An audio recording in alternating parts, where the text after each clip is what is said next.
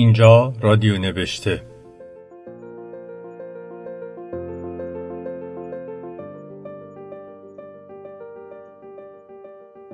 سلام من آرش دبستانی هستم و در پادکست رادیو نوشته با نویسندگان و مترجمان ایرانی صحبت می کنم.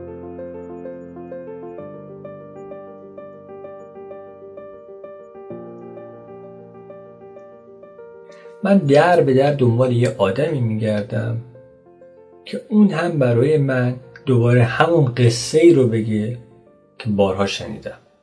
چرا؟ چون فکر می‌کنم هر کدوم از این آدم ها اگر این قصه رو برای من تعریف کنه از زاویه دید خودش داره بر من اینو تعریف می‌کنه. و این به من کمک می‌کنه که یک نگاه چند وجهی به یه موضوع داشته باشم. اونجا کجاست؟ که من اینقدر بهش مشتاقم جلسات عصر پنجشنبه. اما یه چیز جالبی وجود داره. همه این آدم ها وقتی دارن اون تاریخ رو برای من تعریف می‌کنن یکی توی این قصه نقش مشخصی داره. یکی هست که همه قبول دارن این از اول تا آخر بوده. این آدمه نقش مهمی داشته تو شکلگیری این جلسات. اون آدم کسی نیست جز آقای ناصر زراعتی. و هر ترفندی بود ایشون رو پیدا کردم و باهاشون صحبت کردم. اگر می‌بینید این جلسه رادیو نوشته فقط یه مصاحبه است علتش اینه که من حس و حال اون آدمه رو داشتم که فکر کردم الان یه فردی رو پیدا کردم تو این خانواده که حاضره اون کلیدی که تو جیبشه رو در بیاره و این صندوقچه رو باز کنه و یک به یک چیزایی که تو اون صندوقچه برای من جالبه رو بیاره بیرون و تعریف کنه. از اینکه به این برنامه گوش می‌کنید از شما خیلی ممنونم و شما رو دعوت می‌کنم به شنیدن مصاحبه خودم با آقای ناصر زراعتی.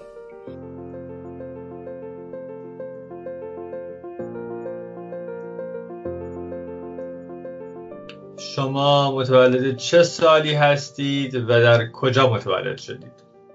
سی شهریور 1330 در محله خانیاباد تهران. بعد فرزند اول خانواده هستین آقای زراعتی عزیز؟ بله من فرزند اول و دو برادرم بیشتر نیستیم. پدر من برخلاف هم دوره ها و هم عصرهای خودش خیلی رعایت می‌کرد تنظیم خانواده رو. یعنی دوستان ما همه خانواده ماشاءالله زیاد بودن. ما فقط دو تا فرزند. قبل از اینکه دوران شاه چیز بشه که دو تا فرزند کافیه و تبلیغات بکنن ایشون رعایت کرده بود. من هستم و برادرم منصور که از من پنج سال کوچیکتره.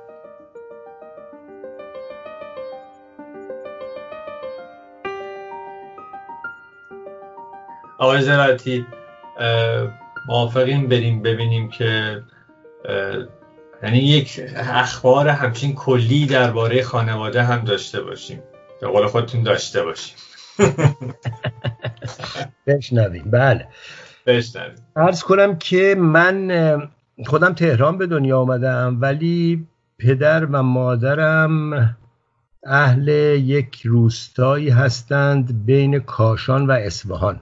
به اسم جوشاقان قالی که البته الان میگن شده شهر.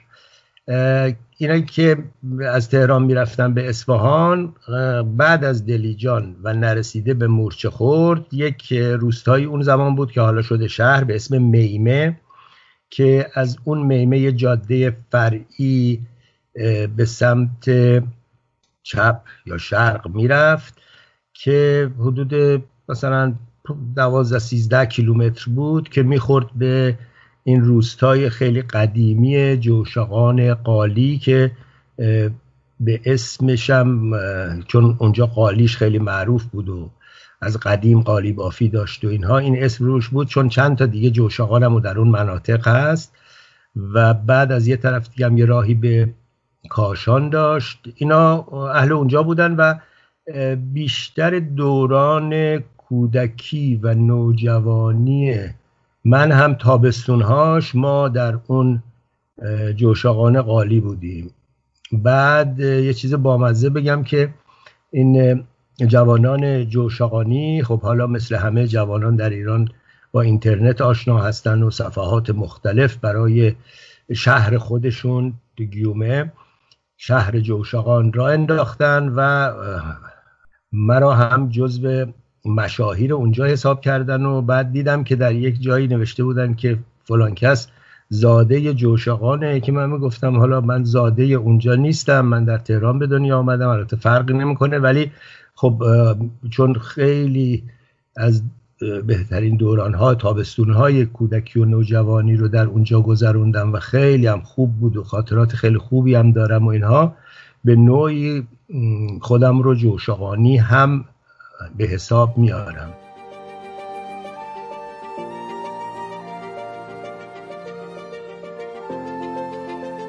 پدر من در تهران که بودن یک جایی در خونه مستجر بودن حاج آقایی بود در خانی آباد اینجور که گفته می‌شد من اونجا به دنیا آمدم تا یک سالگی هم اونجا بودم. بعد یک زمینی در محله که معروف بود به مفتابات. یعنی میدون فوزیه اون زمان که بعد شد میدان امام حسین. شهناز و نه چیزای مختلف گذارم بعد شد شهناز. یعنی فوزیه که شاه طلاق داد اسم دخترش روش گذاشت. بود شهناز و بعد شد میدان امام حسین. بله. اونجا دوره مصدق یعنی همون سالهای سی سی و یک و اینها اونجا یه سری زمین هایی بود که یه درفتن اونجا و اینا رو صاحب شد اسمش هم به خاطر این گذاشتن مفتاباد. پدر من و یکی از همکاراش چون دیر جنبیده بودن مجبور شدن برن اونجا دو قطع زمین کنار همدیگه بخرن که می‌گفت داره یه زمین نزدیک 300 متری رو خریده بود به 200 تومن و بعد هم اونجا خونه ای ساخت که این خونه بود. در اون محله تا سال 1385 که من آخرین سفری که رفتم ایران دیگه اون خونه در حال خرابی بود و دیگه سالها بود که پدر مادر از دنیا رفته بودن و دیگه ما هم نبودیم اون خونه ای که خیلی هم خونه قشنگی بود کلی درخت خرمالو سی پولو بعد مو این دیگه درخت پرتقال پدرم چند تا درخت پرتقال خیلی خوب اونجا پرورش داده بود که خیلی باعث شگفتی خیلی ها بود. و یه صحنه از اون حیات هست که خیلی اتفاقی دوستمون عبدالعلی عظیمی در یکی از اون سفرهای ده هفتاد که من رفته بودم ایران و می‌خواستم بیام اتفاقی یه تیکه ای رو که در حالی که پدرم داشت پرتغال میچید گرفته بود که من اینو توی اون مستند زیر خاک خانه پدری اون تیکه رو گذاشتم. تنها تصویری که از اون خونه هست اونجا هست. بله خونه خراب شد یعنی خونه فروخته شد و اون خریدار به ساز و بفروش هم اولین کاری که کردیم بود که تمام اون درخت ها رو برید و قطع کرد که وقتی من رفتم اون موقع برادرم اونجا بود گفتم کاش می‌گفتی این درخت ها رو نگه میداشت ما می‌رفتیم. بعد می‌برید. گفتش که نه چون تو شهرداری باید اجازه می‌داد جریمه می‌کرد باید این من این کار رو انجام می‌داد. ولی برادرم گفت من از اینجا عکس گرفتم. عکس های اون خونه هم هست. بله.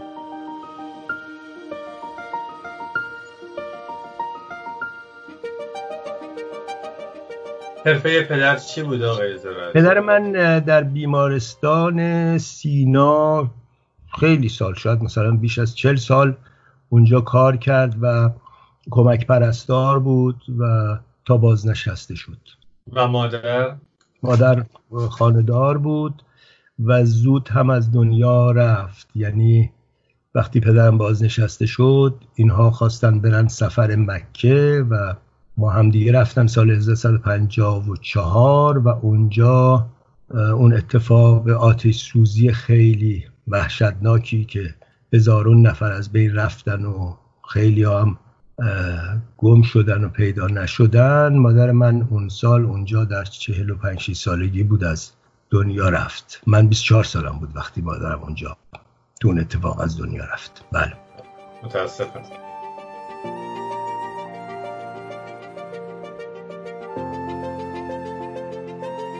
یه داستانی من در این مورد دارم. زیر باران خیس. در مجموعه سبز که همون سال این داستان رو من در واقع سال پنجاه و چهار که این اتفاق افتاد توی حدودا زمستونش من یه پنج شیش ماهی طول کشید. خیلی هم حالم بد بود که بعد بالاخره نشستم و این داستان رو نوشتم و خیلی کمک به من کرد و همون زمان هم این داستان منتشر شد.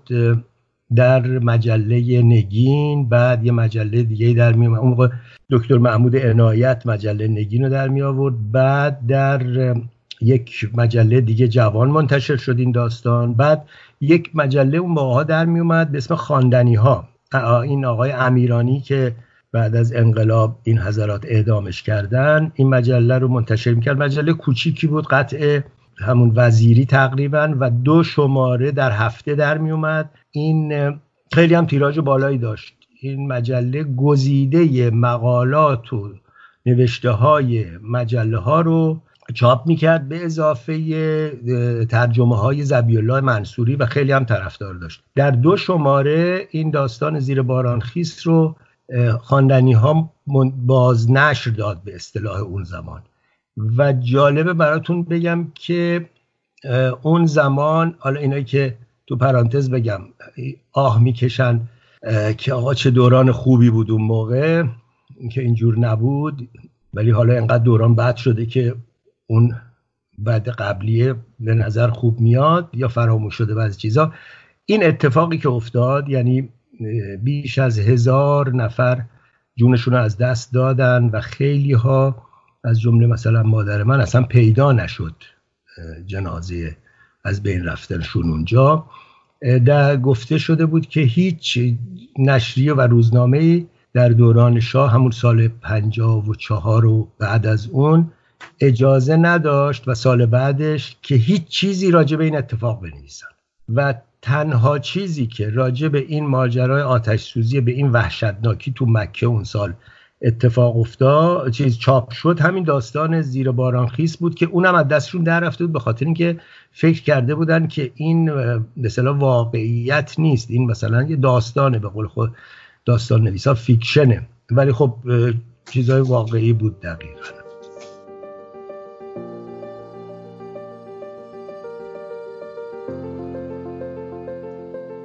شما توی خونتون کتابخونه داشتین؟ نه ببینید پدر من تا پنج کلاسی درس خونده بود اونجوری اهل کتاب و اینها نبود ولی خب همیشه تشویق می‌کرد که درس بخونید و من کتاب بخونید و اینا. منم تا یادم میاد واقعا دوست داشتم بخونم. متا قبل از اونش بگم که یک فامیلی ما داشتیم که مادر خانومش اینا خونه ما میشستن. اینا هم اهل همون جوشقان بودن. یا آقای محمود سیاه بود که مادر همسر ایشون پیرزن خیلی نازنینی بود. بهش گفتن بیبی بی خانم تاج. از اون پیرزن هایی که واقعا مادر بزرگای خیلی نازنین که این اونجا بود و بعد من که کوچیک بودم پیش اون می‌رفتم و این غیر از اینکه حالا چیزهای مذهبی و این داستان ها و اینا رو می‌گفت یک حافظه عجیبی داشت و این تمام این داستان های اساتیر مذهبی و نمی‌دونم داستان ابراهیم و همه اینها رو می‌گفت و خیلی تاثیر گذاشته بود. هم من خب خانوادم به نحوی مذهبی بودن دیگه. از اون نظر بود و همین که خیلی علاقه داشتم به این داستان ها و بعد یک چیزی رو فراموش نکنیم و اونی که این نسل ما در واقع کودکیش با قصه های ظهر جمعه صبحی صبحی محتدی که کتاب مجموعه افسانه ها ازش باقی مونده گویا در رادیو در همون دهه بیست و اینها شروع می‌کنه. یعنی رادیو می‌خواد که داستانهای به صلاح فولکلوریک رو آمیانه و اینها رو چیز کنن. به صادق هدایت اون زمان میگن. صادق هدایت اولین کسی بوده که در واقع تو این زمینه این کار رو اصولی شروع کرده بوده و خیلی هم جمع کرده بوده. صادق هدایت صبحی رو معرفی می‌کنه و کلی از این قصه ها و داستان ها هم در اختیارش می‌ذاره و صبحی شروع کرد اون برنامه که شروع می‌شد با اون صدای گرمش. بچه ها سلام. هست. صداش هم هست. خوشبختانه. یکی دو تا نوار و اینا کانون پرورش فکری تو دهه پنجاه منتشر کرد. این قصه های که بیشتر هم قصه های در واقع آمیانه بود. چیزایی که بعدا بعد از صبحی چیز ادامه داد اینا رو. جمع آوری و اینها شد تو تلویزیون هم برداشت آقای چرا یادم میره این اسم سید ابوالقاسم انجوی شیرازی ادامه داد گردآوری این داستان ها این قصه ها رو صبحی می‌گفت و خیلی شنیدنی و جالب بود. بعدم خب از این رادیو اون موقع هنوز تلویزیون اینا که نیومده بود دیگه رادیو بود و قصه های ساعت ده شب و نمایشنامه های مثلا جانی دارل و تمام اینها به نوعی فکر می‌کنم هم من هم همه هم نسل های من روشون تاثیر گذاشته بود. بعد هم همون آقای محمود آقایی که فامیلو هم شهری ما بود اون اهل مجله و اینا بود. یادم مثلا سپید و سیاه و روشنفکر و اینا رو می‌گرفت و بعدم می‌دید که من دوست دارم می‌داد من میخوندم و بعد هم دیگه یه سری کتاب هایی داشت یا از اون می‌گرفتم و دیگه اینها همینجوری شد, شد که من هر چی دستم میومد میخوندم. ولی کسی نبود که واقعا بیاد مثلا آدم ازش بپرسه ما نداشتیم لاقل دور بر خودمون. یادم یک فامیلی داشتیم که این در دانشسرای عالی درس می‌خوند و می‌گفت شاگرد آل احمد بود که من یه بار ازش پرسیدم که چه کتابی خوبه من بخونم. گفت یک نویسنده خیلی خوبی از محمد حجازی. و من رفتم مثلا هرچی از محمد حجازی بود خوندم. بعد یک هم بچه محلی داشتیم که این اون زمان مثلا رشته ادبی می‌خوند. بعد یه بار ازش پرسیدم که چه کتابی من بخونم؟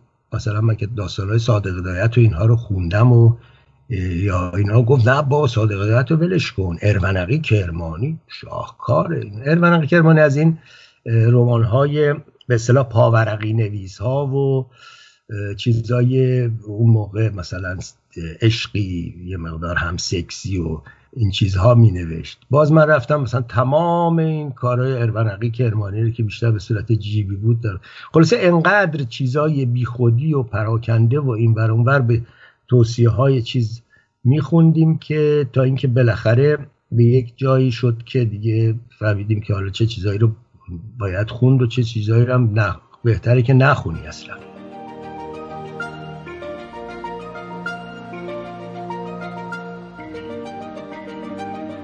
شیش سالم بود که یک مدرسه بود. تو محله ما مدرسه نداشت. نزدیک میدون ژاله یه مدرسه بود امید که خب اون موقع برای بچه 6 ساله خیلی راه دوری بود اصلا. میدون شهدای امروز. بله بله. از میدون فوزیه تا میدون ژاله که حالا شده شهدا. از امام حسین تا شهدا یادم بار اول که روز اسم نویسی بود مادرم منو برد بعدم گفت این راه و این چاه و خودت باید بری و بیای دیگه. و دیگه من هر روز باید این راه رو می‌رفتم و میومدم یه بچه 6 ساله. یادم من یه راه فقط بلد بودم. از این راهه که من می‌رفتم یه چند تا از این بچههایی بودن که از ما چند سال بزرگتر بودن ولی یوغورتر جلوی ما رو می‌گرفتن و اصطلاحشون هم این بود که یالا مداد زیادی. منتها منظورشون مداد زیادی نبود. کیف ما رو وامی کردن مداد و پاکن و مداد تراش و اینها که زیادی هم نبود. اینا به درد ما می‌خورد. اینا رو برمی داشتن و هی هر روز این مادر ما باید مداد می‌خرید و هی می‌گفت آخه تو چرا اینا رو از دست میدیم؟ ما رومون نمی‌شد بگیم که از ما می‌گیرن راه زنان بعد زورم هم بهشون نمی‌رسید که اینها رو بخوام مثلا چیز کنم. بهاشون در بیفتیم و اینها و بعدم فکر می‌کردم هیچ راه دیگه وجود نداره. یعنی راهی که بعد از اون خیابون شهرستانی کوچه منوچهری میدون فوزی ما بریم به طرف مدرسه امید فقط همون راهیه که مادر نشون داده. حالا که کلی کوچه پس کوچه بود. بعد یه روز فقط فکر کردم که خب از یه راه دیگه ای برم که گم شدم و چند ساعتی طول کشید تا پیدا کنم. ولی بالاخره از دست راهزنان و مداد دزدان رهایی پیدا کردیم.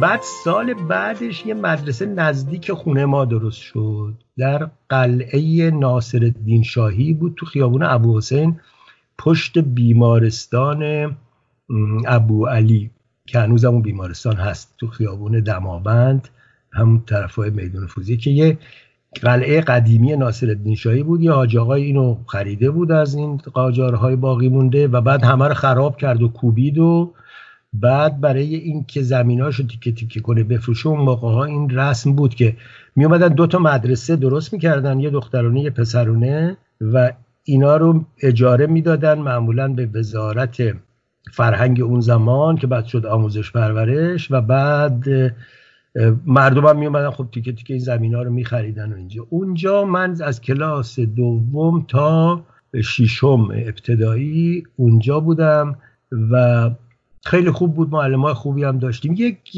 مدیری داشتیم که این وقتایی که معلم نداشتیم میومد سر کلاس و یه بار شروع کرد گفت رفته بود یک معدنی رو دیده بود و اومد مشاهدات خودش رو از این معدن زغال سنگ به حالت دیکته می‌گفت و ماها باید می نوشتیم بعد من دیدم چه جالبه یعنی همین این دیکته آقای مدیر من چیز کردم که آره میشه آدم چیزهایی رو ببینه و بنویسه.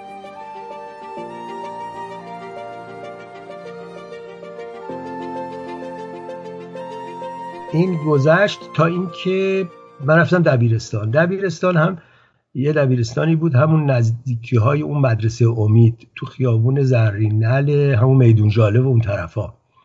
یکی از خیابون فرعی هایی بود که از میدون جاله می‌رفت. به اسم 15 بهمن. 15 به خاطر اون سوء قصد به شاه در 15 بهمن 1327 اسم اون دبیرستان رو گذاشته بودن 15 بهمن. معروف بود تو اون محله ها و اینا بعد اونجا کلاس هفتم که ما بودیم یه معلم انشایی داشتیم به اسم عباس حکیم که اون موقع هم یادم می‌گفتن دکتر عباس حکیم. ما برامون جالب بود که خب این اگه دکتره چرا اومده معلم شده که بعد فهمیدیم دکترای ادبیات داشته این آقای دکتر عباس حکیم که بعدها کشف کردیم که نویسنده و شاعر نامآوریه و کتاب چندین مجموعه داستان و کتاب شعر و اینا داره و داستانها و شعراش در مجله سخن چاپ میشه و جزو دوستان و نزدیکان دکتر خانلریه. این معلم انشا ما بود در ضمن دانشگاه هم درس می‌داد چند تا دبیرستان هم درس می‌داد. اینا رو من جای مختلف نوشتم یاد کردم از این آقای حکیم. گویا سال 90 بود شنیدم که در یک تصادفی در تهران درگذشت. یادش به خیر. این روز اول که اومد به جای اینکه بیاد بگه مثلا نمی‌دونم انشاهای اون زمان بهار را توصیف کنید یا تعطیلات تابستان خود را چگونه گذراندید یا مثلا فواید گوسفند را بنویسید و اینها از اینجور چیزا برگشت گفتش که هر دانش آموزی موظف یک دفترچه داشته باشه و هر هفته یک داستان کوتاه تو این دفترچه بنویسه. همه هم مونده بودن که خب داستان کوتاه از کجا بیاریم. اون زمان سال چهل و دو بود. چهل و دو چهل و سه.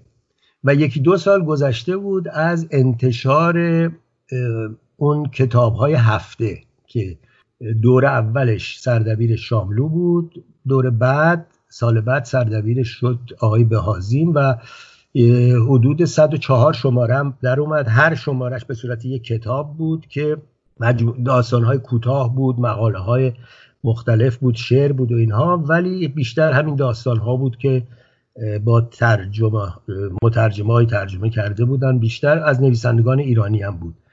این آقای حکیمم جز صادق هدایت هیچ نویسنده دیگری رو اصلا قبول نداشت.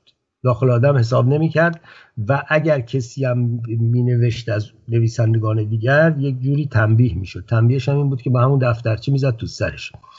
بعد و ما مجبور شدیم که می‌رفتیم این کتاب ها رو دست دومش بود میخریدیم. مثلا دو تومن قیمتش بود حالا پنج زار شده بود. یا از این ور ور کتابخونه جایی پیدا می‌کردیم. و یک سال هر دانش آموز حدود سی, سی چهل تا سی و خورده داستان رو باید رونویس می‌کرد. و بعد در هر کلاس جلسه کلاس هم یکی رو صدا می‌زد یکی دو نفر رو که بیاید وایسید داستان رو بخونید. مثلا داستان ها رو میخونده از چخوف خیلی خوشش میومد عزیز نسین رو یه خورده ای همچین چیز نبود می‌گفت اینا داستان های سبکه.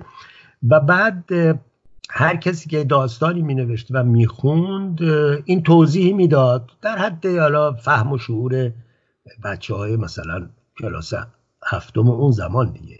توضیح می‌داد که این نویسنده کی هست چی هست کجاست چجوریه و اینها. و یه ذرم راجع به داستان صحبت می‌کرد و به این ترتیب در طول یک سال هر کدوم از ماها سی چل تا داستان رو مجبور شده بودیم رونویس کنیم. در نتیجه بخونیم. و سر کلاس هم هر هفته سه چهار تایی چهار پنج تایی داستان رو میخوندن و گوش می‌دادیم. و یادم هست که جلسه امتحان که شد همه رو نشوند آقای حکیم و گفتش که یه هر کی یه داستان بنویس من اولین داستانم رو که داشتم هم تا چند وقت پیش که یه چیزی بود مثلا ملغمه ای بود فکر کن از هدایت و گیدو پاسان و چخوف و بعد دیگه اوهنری و بعد یه کمی حالا چوبک و اینا اینا قرقاتی شده بود و یه داستان اینجوری از آب در اومد که خب خیلی هم پسندید و بعد هم نمره 20 به من داد و خب دیگه از همونجا ما خوشمان آمد و نشستیم نوشتیم.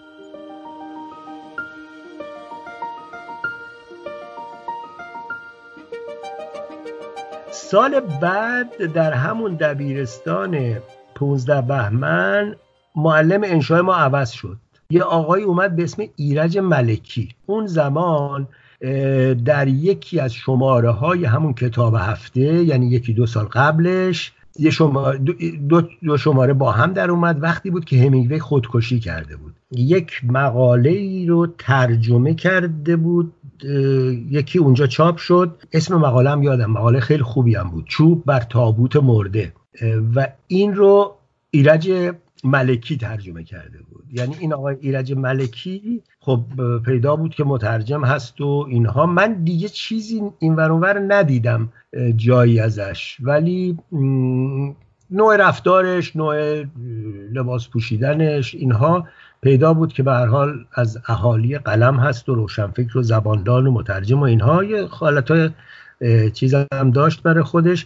وقتی اومد سر کلاس انشا یادمه که من گفتم آقا آقای حکیم نمیان. گفت نه من میام به جاش. معلم ادبیات ما هم شده بود و اینها. بعد گفتم ایشون اینجوری می‌کرد مثلا به ما داستان می‌گفت بنویسید و اینها. و اینم گفت آره خیلی خوبه همین کارو بکنید. و ادامه می‌دادیم و ادبیات هم همین آقای ملکی درس می‌داد. البته خب گاهی هم بدخلق بود و اون موقع خیلی عادی بود دیگه. می‌زدن با چوب تو سر بچه ها و نمی‌دونم لگد می‌زدن و خیلی عادی بود. مداد لای انگشت میذاشتن. معلم عربی مونم آقای منزوی بود. احمد منزوی یادش به خیر که بعدا شد کتابدار و بعد فهرست کتاب ها و اینا منتشر می‌کرد. مرد خیلی خوبی بودم این چند سال پیشا مرد. و برادر کوچکتر دکتر علی نقی منزوی بود اینا. به سال بعدم که کلاس هشتم بودیم ما اون شیوه مرزیه هر هفته یک داستان انتخاب بکن و داستان رو بنویس ادامه پیدا کرد و خیلی مؤثر بود. حالا من مثلا یادم نمیاد که اون دوستانی که اون موقع بودن یکی از دوستان فقط بود که حمید و هدانیا بود که بعد در دانشگاه دراماتیک با هم بودیم درس خوند بعدم رفت فرانسه فوق لیسانس سینما گرفت و اومد و یه سری ترجمه کرد و استاد دانشگاه بود و زود از دنیا رفت. در دهه هفتاد اوایل دهه هفتاد سرطان گرفت رفت. خیلی دوست نزدیک من بود خیلی نازنین و انسان نیکی بود متاسفانه زود از دنیا رفت. ولی خیلی تاثیر گذاشت. یعنی واقعا مثلا دیگه همون کلاس هشتم که مثلا دیگه سیزده چهارده سالم بود من کلی چیز خونده بودم و خیلی ها رو میشناختم و دیگه شروع کردم من به نوشتن و اینها. دیگه کلاس و یک دفترچه فراهم کرده بودم داستان و شعر و نمی‌دونم. همه چی تو این بود و خیلی دلم می‌خواست که یکی رو پیدا کنم که اینا رو بخونه. حالا در اون امتحان ها و انشاهای کلاس و اینها که خب مورد تشویق قرار گرفته بودم. ولی میگشتیم یه نویسنده ای نمی‌دونم شاعری کسی اینا رو بخونه و نظر بده. کسی رو پیدا هم کردین؟ نه. اصلا اون موقع دسترسی اصلا امکان نداشت. او از دور اگه یکی رو می‌دید حالا بعد میگم که بعدا سالهای بعدم چجور شد ماجرا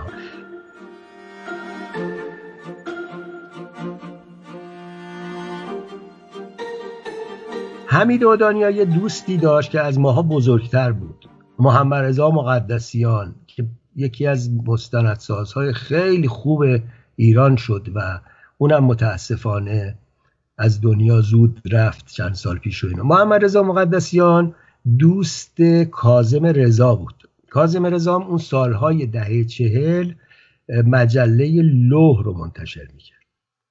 و خب اینا با کلی از نویسندگان و اینا من یادم حمید گفت آره مقدسیان می‌شناسه این بچه های نویسنده ها و اینا میم آزاد و نمی‌دونم می‌شناسه و کیو کیو همه اینا رو می‌شناسه. اینا ما یه روز خلاصه به این آقای مقدسیان این دفترچمون نشون دادیم و گفتیم آقا میشه اینو شما به یکی از این بزرگان برسونید که بخونه و بگه بالاخره با چیزی بارمون هست به درد می‌خوریم ول کنیم بریم دنبال زندگیمون یا نه.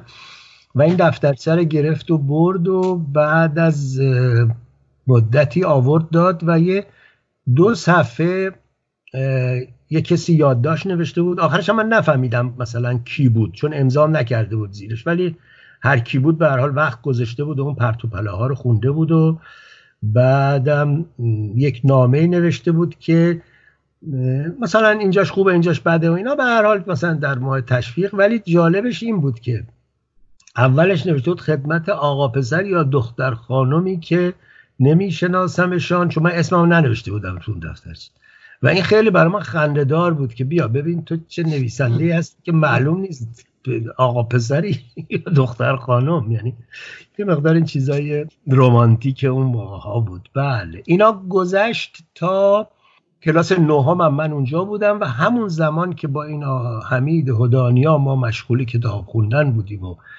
اینها. مثلا یادمه که ما ردیف آخر میشستیم. بعد پشتمون چون به دیوار می‌خورد و گچی می‌شد و اینها رفته بودیم این کاغذهای بزرگی بود که مقوایی بود از اینا خریده بودیم و با پونه زده بودیم که کتمون گچی نشه. نیمکت هایی بود که پشتی هم نداشت. هنوز سندلی های دستدار و اینا باب نشده بود. یه نیمکت بود و یه میزی هم جلوش بوده. بعد این مقواه رو که چسبونده بودیم هر روز یا هر دو سه روز یه باری که می اومدیم هر کدوممون کتابی رو که خونده بودیم اسمش رو اونجا می نوشتیم و اسم نویسندش هم می نوشتیم تا آخر سال این مقواه پر شده بود. حمید خیلی جول ورن و اینا رو دوست داشت. من یه خورده دیگه از اون جول ورن و اینا گذشته بودم و رسیده بودم به نویسندگان دیگه مثلا همینگوی و فاکنر و از این چیزها بله.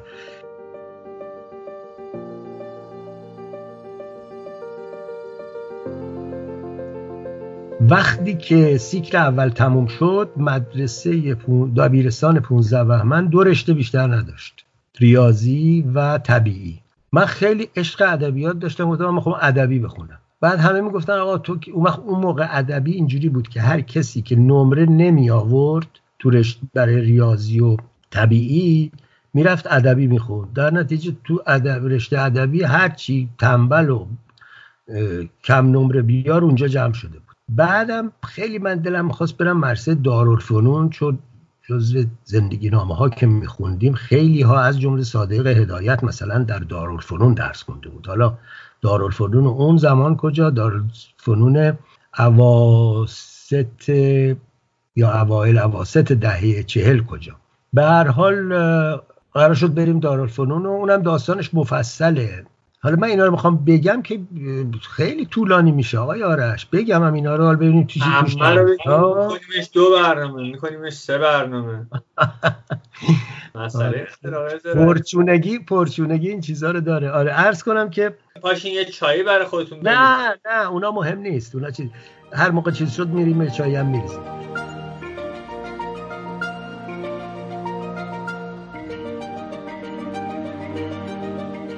دارالفنون هم به این سادگی ها که اسم نمی نوشتن و اینها. پدر من رفته بود مثلا یک کسی رو که همکارش بود پیدا کرده بود رئیس حسابداری بیمارستان سینا. تو بیمارستان سینا هم کار می‌کرد پدرم. بعد اونم یک نامه ای نوشته بود و ما رو معرفی کرده بود به یکی از به نازم یا یکی از خلاصه کسایی که در دبیرستان دارالفنون بودن. در واقع با توصیه ما رفتیم و اینها و و جز معدود وقتهایی هم بود که من پدرم با هم اومد. چون دیگه من همون از کلاس اول دوم دیگه خودم می‌رفتم همه این کارا رو می‌کردم. جز یکی دو باری که دعوا و هوا رو انداخته بودیم و اینا. یا مثلا شاید اول اگه می‌شدیم مثلا پدر صدا می‌زدن که یه چیزی بخر که ما از طرف تو جایزه بدیم. اونم به ما می‌گفت چی می‌خوایم ما می‌گفتیم اینو می‌خوایم مثلا برای ما جایزه میخریدن. و رفتیم و خلاصه با چه بدبختی در دارالفنون اسنویسی خواستیم بکنیم. یک آقای سروری بود که رئیس اونجا بود که می‌گفتن این ساواکیه و حالا اگه ساواکی هم نبود خدماتی که به ساواک اون زمان می‌کرد خیلی بیشتر از ساواکی ها بود. یک موجود عجیب و غریبی بود که نمونه یک دیکتاتور واقعی. به اون رسیدیم و گفتیم که ما می‌خوایم مثلا رشته ادبی اسم بنویسیم این نگاه کرد نمره منو دید گفت تو که رشته ریاضی طبیعی هم آوردی واسه چی می‌خوای ادبی بری؟ گفتم خب من دوست دارم. گفت ما امروز ادبی نمی نویسیم من حالا اینجا اسم تو می تو ریاضی حالا یا عقیدت عوض میشه یا بعدش دیگه بیا بعدا عوض می‌کنیم. خلاص چیز کردن ما رو انداختن بیرون که برو بیا. سال روز اول دبیرستان که سال تحصیلی شروع شد مدرسه دارالفنون هویدام هر سال می اومد اونجا زنگ مدرسه دارالفنون رو می‌زد و این سال تحصیلی اینجوری شروع می شد. هیچ وقتم ما اون سه سالی که در دارالفنون بودم من نه هویدا رو دیدم نه زنگ زدن شد. چون هر سال یه جوری اون روز اول من گرفتار یه چیزی بودم دیگه. سال اول گرفتار این بودم که دیدم اسم ما رو نوشتن جزو کلاس ریاضی. ما هم رفتیم اونجا در در آقای اتاق آقای سرور ریاض وایسادیم و این ور اون ور راه نمی‌دادن و اینا. بالاخره رفتیم تو بعد یک مستخدمی داشت به اسم تمیزکار. مرد قد کوتاه چیزی بود و اینا ولی خیلی قدرت داشت. چون مستخدم رئیس دبیرستان بود دیگه. ما رفتیم اونجا و بعد گفت چیه؟ گفتم که آره من قرار بود بیام من می‌خواستم برم رشته ادبی و این حرفا و حالا من نوشتن ریاضی و اینا و دیگه بقیه حرفا رو گوش نداد. گفت کار این کرخه رو بندازش بیرون خودش نمی‌فهمه. هیچ ما رو انداختن بیرون و بعد دیگه من اجباری رفتم رشته ریاضی خوندم. ولی بعدا خیلی خوشحال شدم که نرفتم رشته ادبی.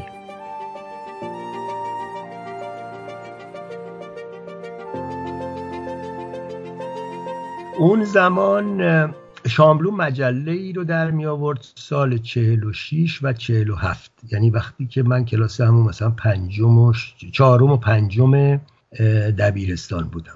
مجله خوشه هر هفته منتشر می شد و یکی از بهترین مجله های اون زمان بود. من هر شماره که در می اومد هر هفته یک داستان یک شعر من مطلب فلان اینها میفرستادم برای مجله و همش هم فکر می‌کردم که آ اینا رو شماره بعدی که می‌رفتم میخریدم نگاه می‌کردم چرا چاپ نمی‌کنه؟ شاملو چرا که این همه شاعر و نویسنده کشف می‌کنه؟ چرا یه اینجور نابغه چرا اینجور نابغه ای رو که براش این کارا میرسته واقعا کشف نمی‌کنه؟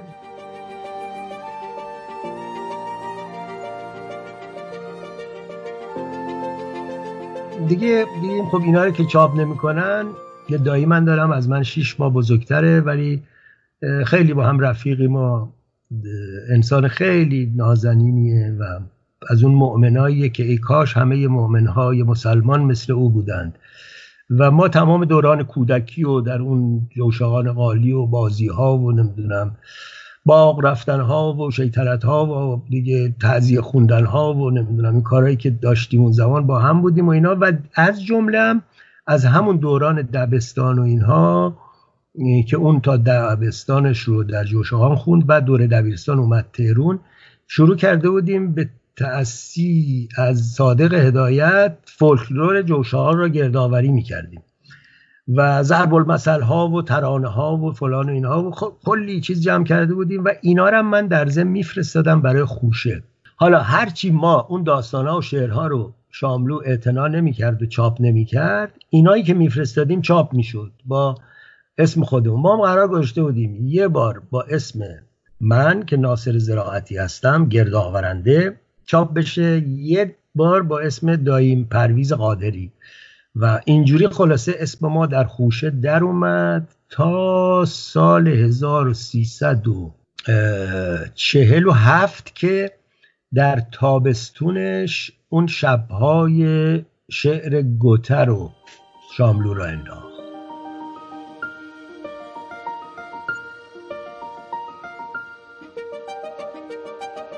اینو البته خب چون هم راجبش گفته شده نوشته شده فکر می‌کنم که شنوندگان شما حتما اطلاع دارند. خلاصه این بود که یک باغ گوته بود انجمن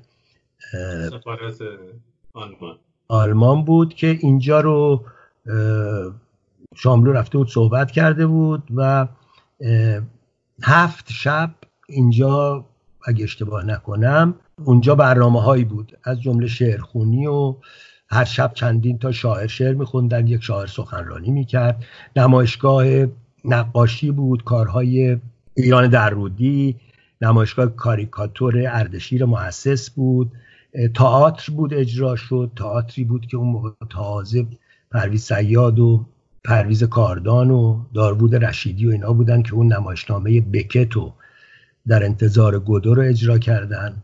و اصلا یه چیز اتفاق واقعا غریبی بود. که خیلی هم می اومدن شرکت کردن. اون تابستون من و دوتا از این بچه محلامون فکر کنم اینو یه جایی نوشتم آره. تابستون رفته بودیم یه سری چیز گرفته بودیم از این کارهای نمی‌دونم سیخ کباب چنجه و اینا که درست بکنیم که بعد پولی جمع کنیم که تابستون بریم واسه خودمون عیش کنیم و مسافرت بریم و اینا. بعد من یه روز به اینا گفتم آقا کار تعطیل کنید. بریم که می‌خوایم بریم کارت بگیریم برای شبهای شعر خوشه بعد اینا هم گفتن آقا بذار کارمون خلاصه اینا رو با راه انداختیم و رفتیم. اینا گفتن کجا میریم؟ گفتم می‌خوایم بریم اینجا کارت بگیریم. رفتیم یک ساختمونی داشت در خیابون صفی علی شاه و یک جوانی نشسته بود پشت یه میز. یه ساختمون خیلی قدیمی بود که پایینش چاپخونه بود. بالا دفتر مجله خوشه بود. و ما رفتیم اونجا و من گفتم که من اومدم که برای خودم و دوستانمون کارت بگیریم برای چون اعلام کرده بود مجله خوشه برای شبهای شعر خوشه. گفتش که آبونه ای مجله رو؟ گفتم نه. چون مجله رو مثلا ما معمولا با یک هفته تاخیر میخریدیم که فرض کن مثلا که قیمتش یه تومن بود بعدا می‌شد دوزار یا پنج مثلا. آبونه هم که خب نمی‌شد بشیم دیگه. گفت دانشجویی؟ گفتم نه هنوز ما به در دبیرستانمون تموم نشده. گفت نمیشه. یا باید دانشجو باشی یا آبونه باشی.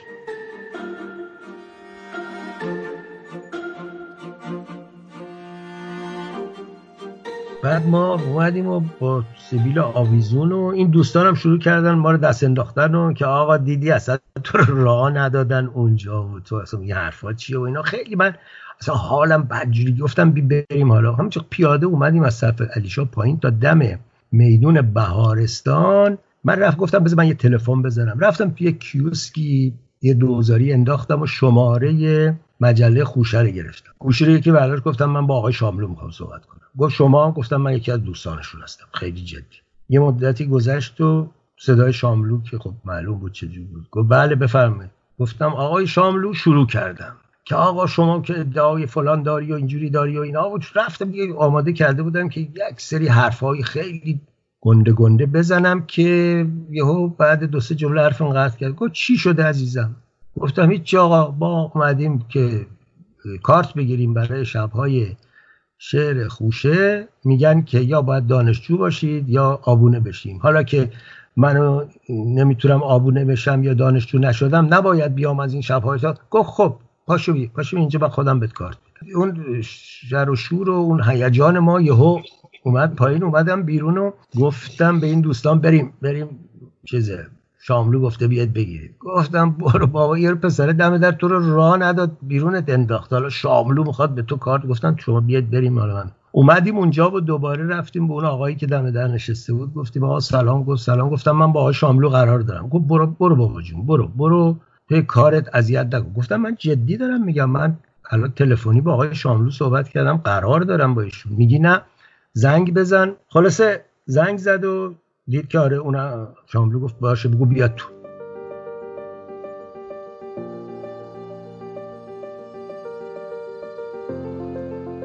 ما هم رفته بریم ستایی بعد این گفت نه یکیتون بره. اون دوتا رو راه نداد. ما هم رفتیم از پله ها بالا و در زدیم و بعد کسی چیزی نگو. یکی گفت بفرما در وا کردیم رفتیم تو. هنوز یادم این صحنه. شاملو نشسته بود ایستاده بود دم پنجره.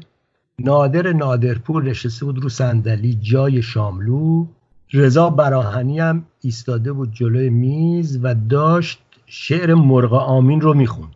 گویا قرار بود که شاملو این شعر رو بخونه براهنی شب اول سخنرانی بکنه راجبه نیما. خب نادرپور هم بود و اینها اون دوران صلح اینها بود اون موقع چون بعدا اینا هر سه با هم دیگه خوب نشدن بد بودن.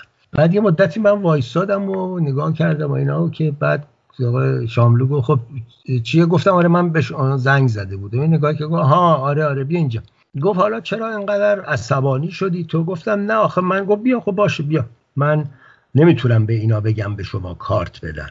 چون اگه بدم اون وقت باید به دیگرانم بگم. ولی من یه می نویسم روی کاغذ ورداشت اونجا نوشت که اسم چیه؟ گفتم من ناصر زراعتی. نوشت که برای شرکت در شبهای شعر خوشه آقای ناصر زراعتی اجازه دارند که گفتم آقای شاملو ببخشید دو تا از دوستان منم هستن. گفت نه دیگه دیگه داری اذیت می‌کنی. گفتم پس آقا ولش کنید چون اگه اینا نشه منم نمیام. گفت باشه بیا.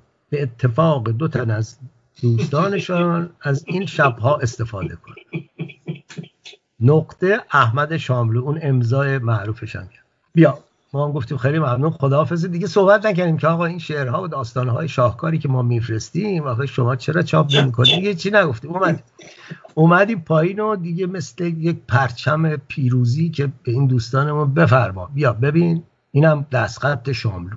دیگه ما با این می‌رفتیم هر شب اونجا دم در این کاغذ چیز رو نشون می‌دادیم و ما رو راه می‌دادن. سه نفر می‌رفتیم اون تو خب دیگه خیلی حالا واقعا شبای خیلی اتفاق مهمی بود اون موقع و اما این شاعرها شعر میخوندن و هم صحبت بود و هر شب یکی سخنرانی می‌کرد و تئاتر و نمایشگاه و همه این چیزا و حتی زیر بارون هم که می‌گرفت زیر بارون بودن اینها. تا شب نمی‌دونم پنجم و شیشم بود که گفتن امشب نصرت رحمانی می‌خواد شعر بخونه.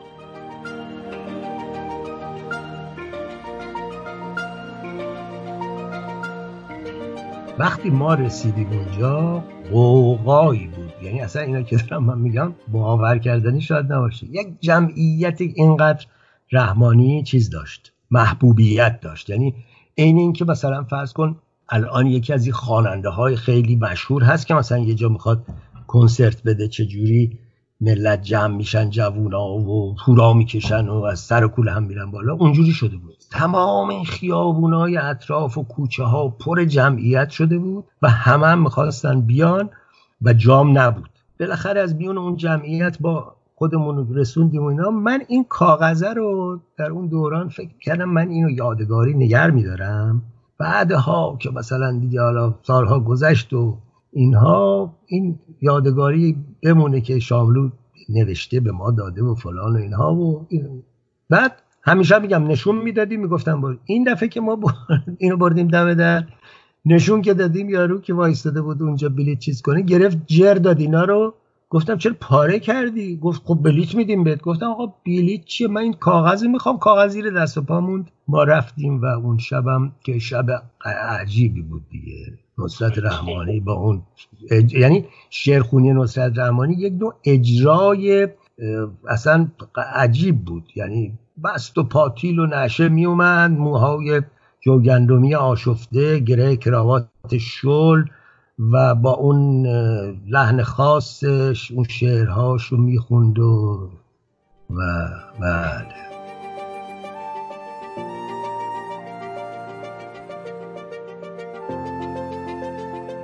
آره اینم از این بود و دیگه سال چهل و هشت شد و من دیپلم گرفتم از مدرسه دارالفنون. خواستم برم سینما بخونم. منتها اون سالها اصلا کلا حالا سینما و دیگم تئاتر و هنر و این حرف مجموعهش رو می‌گفتن مطربی و هیچ نظر خوبی نبود. پدر من می‌گفت برو یا پزشکی بخون یا حقوق بخون. هر دوشم من می‌تونستم برم. به حال بچه درس خونی بودم. حالا علتش هم این بود که اون جایی که ما بودیم تو بچگی و اینها بله چیز بود دیگه.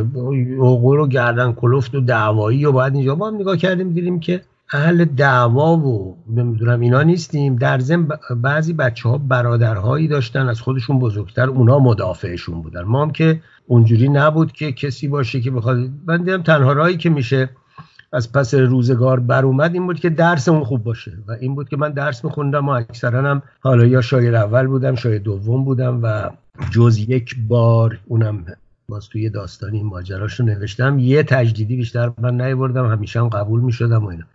درس خونم بودیم. ولی من نمی‌خواستم من می‌خواستم برم همین سینما بخونم و اینها. مخالف بودند خانواده پدرم. البته پدرم انسان بسیار دموکراتی بود برخلاف همه پدرهای برخلاف اکثر پدرها اون زمان. یعنی من یادم نمیاد که مثلا رو من دست بلند کرده باشه یا حتی مثلا داد زده باشه و اینها اگرچه ما بچه همچین سر به راهی نبودیم. ولی من گفتم نه دیگه من یا میرم سینما می‌خونم یا میرم سربازی. اون موقع خیلی هم دوست داشتم برم سربازی چون این قضیه سپاه دانش و سپاه بهداشت و فلان و این حرفا بود و یه تجربه خیلی خوبی بود. یعنی واقعا اینکه مثلا یه جوونی که 18 سالگی 19 سالگی دیپلم می‌گرفت بعد بعد 5 6 ماه یا آموزشایی می‌دید و می‌رفت مثلا توی دوستای دور افتاده یه جایی که هم مستقل می‌شد هم می‌تونست یه کارایی بکنه هم مفید واقع بشه برای اون مردم محروم اون جاها و اینا. خب خیلی چیز داشت به خصوص اون کسانی که یه خوردم دقدقه های سیاسی. خب طبیعتا اون زمان چپ عدالت خواهانه هم پیدا کرده بودن مثل ما. خیلی دوست داشتم اینه و این بود که دیگه وقتی اینجور شد چیزی نگفت پدرم. منم رفتم دانشکده هنرهای دراماتیک یک کلاس تابستونی داشت که همون جام بود با نصرت کریمی آشنا و با همه دوست شدیم و واقعا همیشه هم تا این آخرین لحظه های زندگی هم این دوستی برقرار بود که بود. انسان بسیار نازنینی بود. بعد هم که من قبول شدم و مثلا هم تو اون امتحان دو, دو تا امتحان داشت. یکی امتحان اصطلاح عمومی داشت یه امتحان تخصصی داشت. تو امتحان عمومیش مثلا شاید اول شدم امتحان تخصصیش هم نفر چندم شدم و اینها. و خلاصه قبول شدیم و رفتیم دانشکده هنرهای دراماتیک رشته کارگردانی سینما و تلویزیون.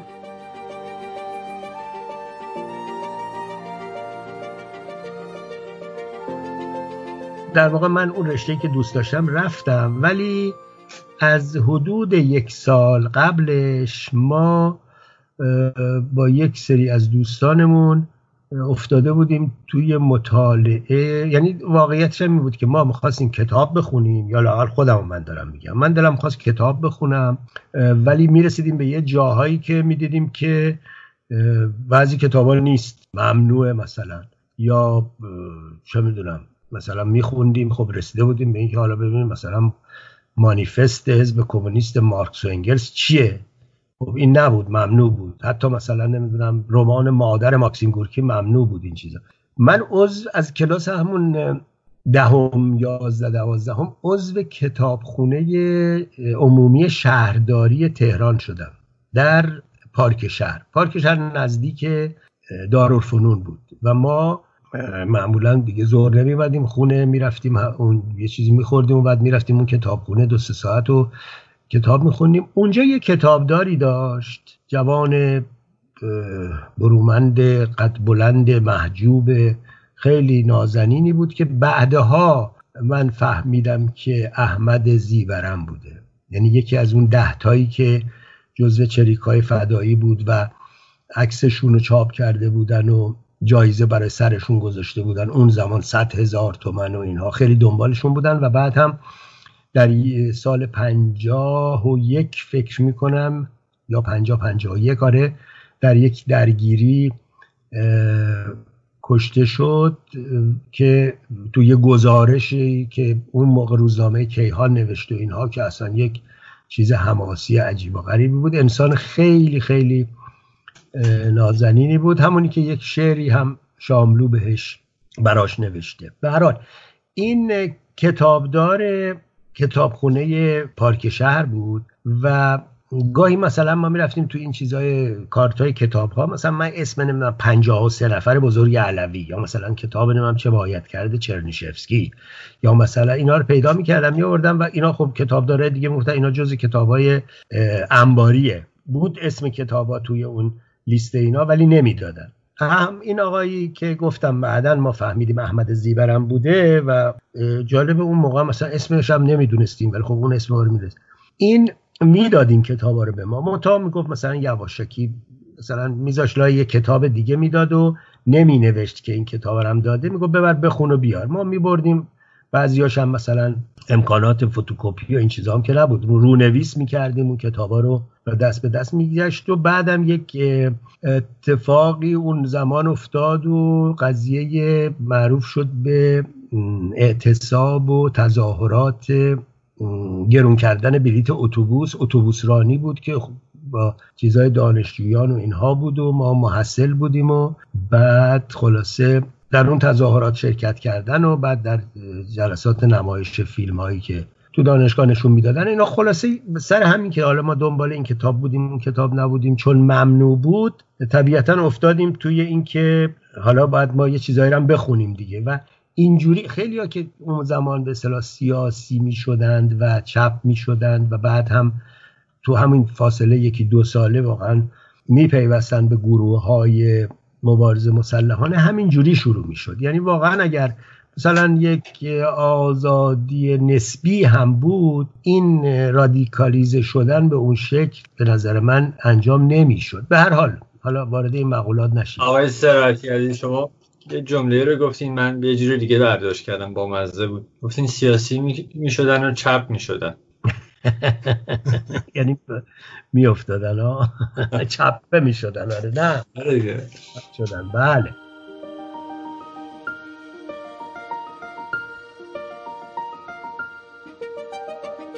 و این شد که ما با یک سری از این دوستان تعدادی از این دوستانمون چند تا از این دوستان یک گروهی هم به وجود آوردیم که خب اول شروع کنیم مطالعه کردن کتاب بخونیم گاهی که یک وقتایی که مثلا اتفاقایی که میافتاد اعلامیه چاپ کنیم چاپ که مثلا یه دستگاه پلی‌کپی کنیم تکثیر کنیم اوایل با دست می نوشتیم بعد مثلا ماشین تایپ خریدیم یا ماشین نمی‌دونم پلی‌کپی الکلی خریدیم اینا هم همینجور قدم به قدم پیش می اومد دیگه.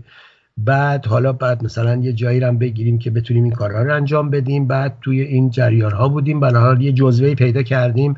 باید زود تحویل بدیم. بره میشستیم اینو تقسیم می‌کردیم رونویس می‌کردیم. خیلی من اگه برای شما بگم که مثلا این کتاب های چند تا کتاب رفیق ماوتستونگو که رو کاغذهای نازک تو چین چاپ می‌شد و ترجمه فارسی شد میفرستادن تو قطعای کوچیک چقدر از اینها رو ما رونویس می‌کردیم و کپی میذاشتیم کپیه میذاشتیم مثلا پنج نسخه در میومد و اینها.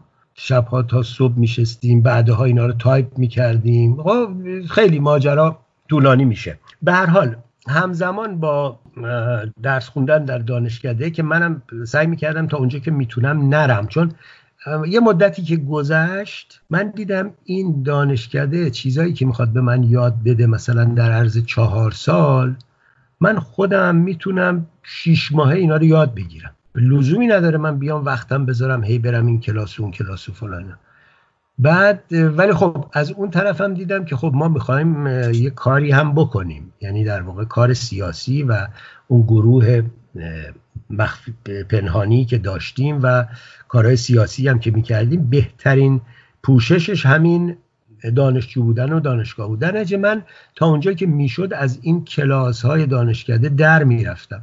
مگر بعضی کلاس هایی که واقعا می‌دیدم که حیفه. مثلا کلاسی ادب عوام به قول دکتر محمد جعفر محجوب یادش بخیر یا ادبیات آمیانه بود. دکتر محمد جعفر محجوب درس می‌داد با اون بیان شیرین و اون دانش واقعا گستردش که فوق بود. و یک جلسه هم از دست ندادم. ادبیات فارسی داشتیم با دکتر زبیالله صفا. شاهنامه یه دوره رستم و اسفندیار رستم و سهراب غزلیات حافظ درس می‌داد و خب زبیالله صفا واقعا تو زمینه ادبیات یه آدمی بود فوق العاده خیلی می‌شد ازش چیز یاد گرفت. کلاس های نصرت کریمی بود. بعدها پرویز شفا یادش بخیر اونم چند سال پیش از دنیا رفت. از آمریکا اومد و استاد سینما شد که دیگه هم معلم ما بود استاد ما بود و هم همون اوایل هم با هم دوست شدیم و شروع کرد به ترجمه کردن و منم خب edit می‌کردم کاراشو اینها. خیلی خوب بود و خیلی این دوستیمون هم تا این آخره ها هم ادامه پیدا کرد و یه سری کارهای مشترک هم با هم کردیم و اینها. خیلی شاید اسمش هم نشیده باشن ولی خیلی موثر بود در دهه پنجاه در ترجمه متون سینمایی. مثلا اولین کسی بود که واقعا جدی گودا رو به فارسی زبان ها معرفی کرد سوزان سانتاگو ترجمه کرد. سینمای چریکی سینمای آمریکای لاتین سینمای در مورد هیچکاک در مورد لوی بونوئل خیلی خیلی کتاب های خیلی خوبی داشت و خب اونم چپ بود و خیلی از اونم خیلی من هم آموختم و هم دوستی خیلی خوبی داشتیم. همچنین نصرت کریمی.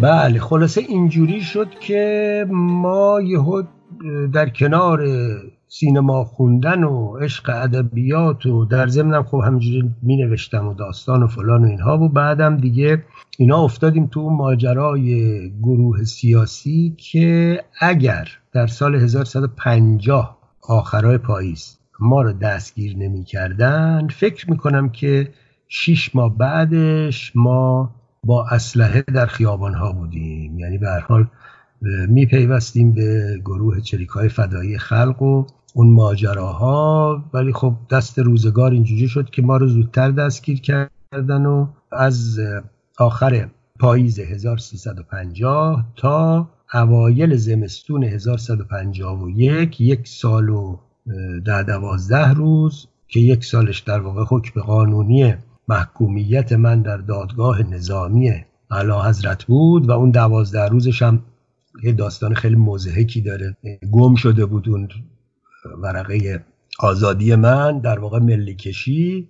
من در زندان بودم 24 ساعتش رو در قزل قلعه بودیم. بعد به خاطر پرونده که مربوط می‌شد به رشت رفتیم رشت در زندان ساواکی و بعدم زندان شهر روانی رشت بودیم هفت ماه. بعد چون دادگاه تجدید نظر نظامی در زنجان بود ما رو بردن زنجان سه ماه هم در زندان زنجان بودیم. بعد از زنجان دادگاه تجدید نظر نظامی رفت به تبریز ما رو بردن تبریز. دو ماه هم دو ماه خورده هم اونجا در زندان تبریز بودیم و این دوران یک ساله که من از 20 سالگی تا 21 سالگی گذروندم و خب خیلی سخت بود برای خانواده.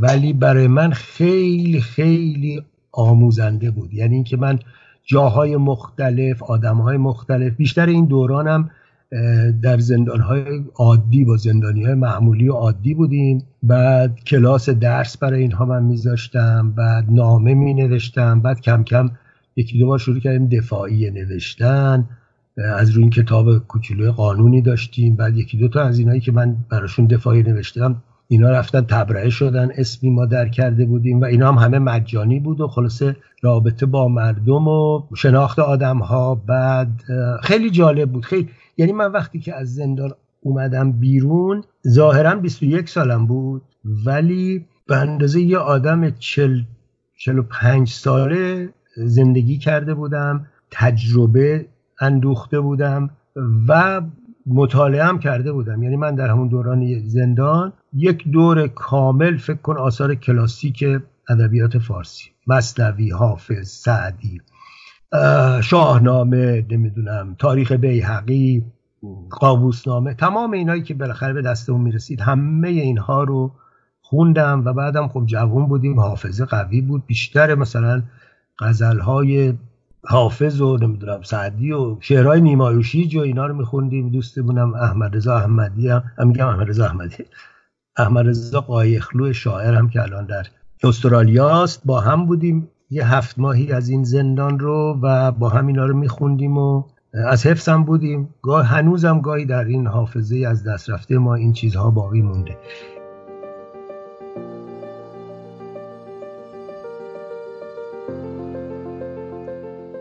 همبندی هاتون رو به خاطر میارین؟ همبندی های مشهور و این دوستانی که خب بودیم و که خب بودن و اینها ولی مثلا ما در زندان زنجان یک دوره بودیم که این دوستمون که همین چند وقت پیش در گذشت هادی جفرودی هادی جفرودی از بچه های گروه طوفان بود. گروه منشعب دو گروه انشعاب پیدا کرده بود از حزب توده در اروپا و آلمان و اینها که یکیش طوفان بود گروه مارکسیستی طوفان بود که اومده بود ایران و دستگیر شده بود. ده سال اون موقع بهش داده بودن. خب خیلی بود یکی که ده سال زندان بود. ما یک سه ماهی با هم بودیم در زندان زنجان و بعد که رفتیم به تبریز اونجا بهزاد کریمی بود که از چهره های مشهور چپه که بعدا با سازمان چریکا بود و اینا الان می نویسه و اینها. ناصر کاخساز اونجا بود اون موقع عبد داشت.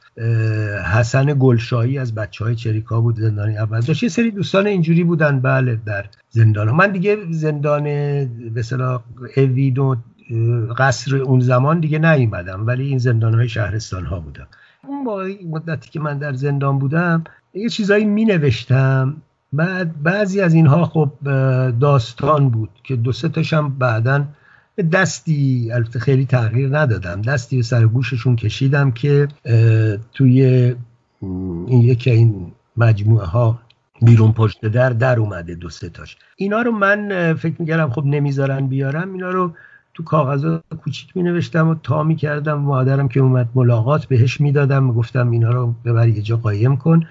بعد که اومدم بیرون دیدم آره این تفلک اینا رو گذاشته بود پشت یه آجوری یا تو پلاستیک و قایم کرده بود و اینا. این داستان ها اونجا می نوشتم اینا ولی خب بیشتر وقتمون به خوندن و کارهای دیگه میگذشت. بعد که اومدیم بیرون خب این دوستانی که ما داشتیم رفقایی که داشتیم یه عدهشون کشته شده بودن یه عدهشون فراری بودن یه عدهشون زندان بودن.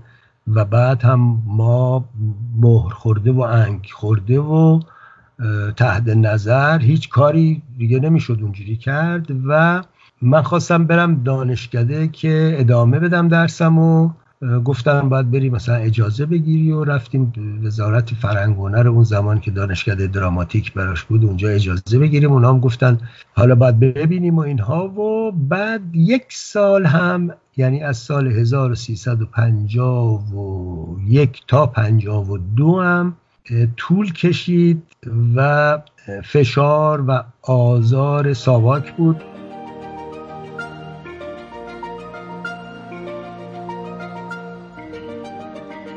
برداشت آقای زراعتی امروز از اون مارکس خب خیلی متفاوته دیگه تا اون پسر 20 ساله ای که محکوم شد. مسلمه مسلمه. ولی اصلش من چیزی میگم به گلشی می‌گفتم همین بود. بودم اون اساره و اصلش همون چیزیه که ما بدون اینکه اینها هم خونده باشیم بهش رسیده بودیم. اینکه عدالت نیست باید باشه. اختلاف طبقاتی نباید باشه. نمی‌دونم ستم و فشار و دیکتاتوری و فلان. همین به همین سادگی خیلی پیچیدش نکنیم.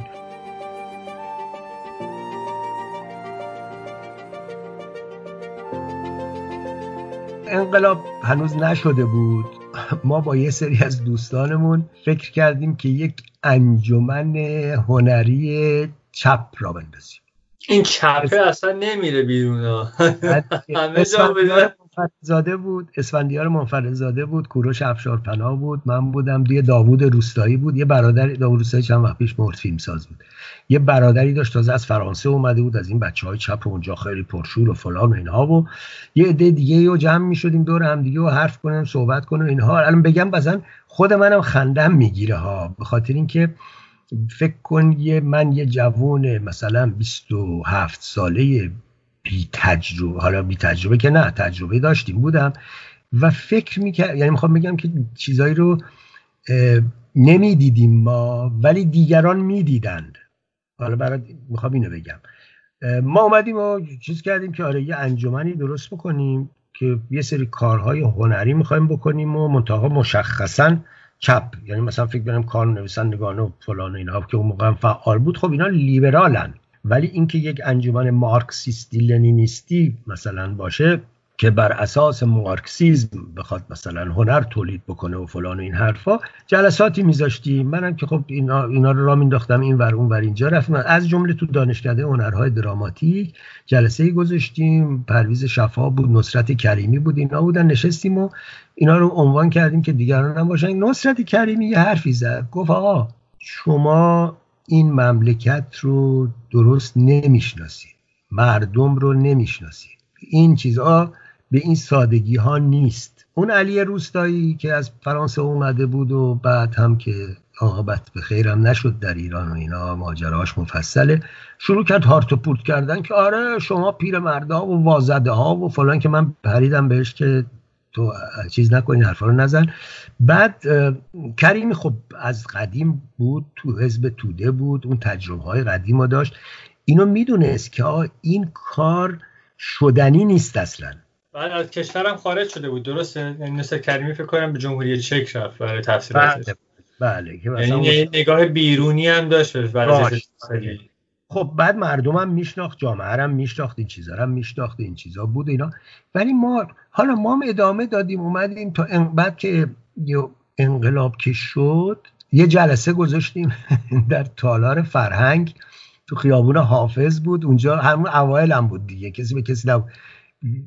یه تالار خیلی بزرگی رو گرفتیم و بعد بیش از هزار نفر اعلام کردیم و اینا اومدن اونجا و اصلا مثل بمب پیچیده بود.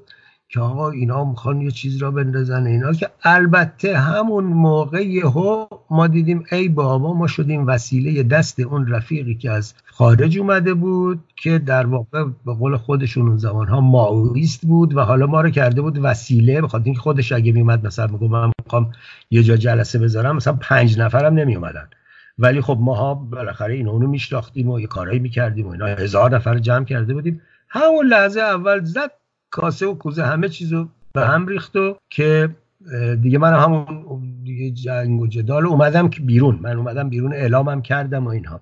خب مثلا من الان که دارم فکر می‌کنم می‌بینم که این کار که حالا وقتی آدم تعریف می‌کنه یا بنویسه راجبش جزئیاتش و اینا با فاصله ای که گذشته یه کمدی خیلی بامزه ای ازش در میاد. یه چیز تنز خیلی ولی اون موقع جدی بود برای همه ماها و اینا.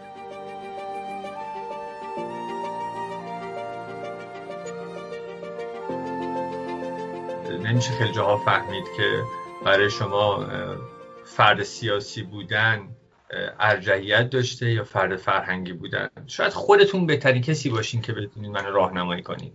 خب ببین سیاسی به اون معنا من تا همون سال پنجاه یا اگه بخوایم بگیم حالا تا پنجاه یک که یک سالی که بعد در زندان بودم می‌تونم بگم که خب من سیاسی بودم. یعنی تا پنجاه که خب فعالیت مثلا سیاسی می کردم بعد هم خب در زندانم ادامه اون بود. ولی بعدش به عنوان یک فردی که در واقع فعالیت سیاسی می‌کنه من دیگه نکردم.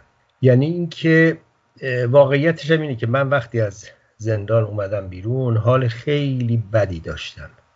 مشکوک به بیماری سل بودم. از نظر روحی روانی خیلی رو فشار اومده بود. حال ناج همه رفقام یا کشته شده بودن یا زندان بودن یا فراری بودن یا هر آن ممکن بود که تو درگیری ها کشته بشن. و اون زمانم شرایط طوری بود. حالا فراموش شده این حرفا. ولی طوری بود که انگار دو راه بیشتر وجود نداشت. یعنی یک راه بیشتر وجود نداشت واقعیت. و اون مبارزه مسلحانه بود. من واقعیتش اینه که این اعتقاد داشتم که تنها چیزی که بعدا شعار شد این بود. تنها ره رهایی جنگ مسلحانه است. ولی اگر واقعا نرفتم نه به خاطر اینکه اعتقاد بهش نداشتم اون زمان. به خاطر این بود که می‌دیدم من خودم نمی‌تونم. یعنی با دوستان و رفقامونم که صحبت می‌کردیم همیشه صحبت این بود که خب حالا اگه اسلحه دست من باشه حتی با دشمنم روبرو بشم من نمی‌تونم که مثلا بزنم طرف رو بکشم.